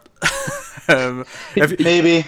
if you should know. if you'll, do you Yeah. know what? Because you submit to Stitcher and you never look at it again. You just sort of do it once, so that the RSS feed's going there, and you never really think about it again. I think we're on there though. Um, but wherever you are, give us a like, a good rating. Uh, or I think in iTunes, you give us reviews. Give us a good review. Uh, all of it helps. sh- share it with your friends. Yeah, share it with your friends, your, your comic book loving friends. Uh, do that.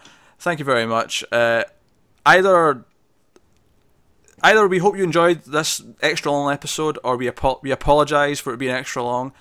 Um, either way, hopefully, but you know we didn't want to skimp in on any of the books. I think we talked to give them they give them all their ample time that they deserved. So yeah, thanks for watching, guys, or listening. We always appreciate it. Keep reading comics, and always remember, never get lost in the Speed Force. Long live the Legion.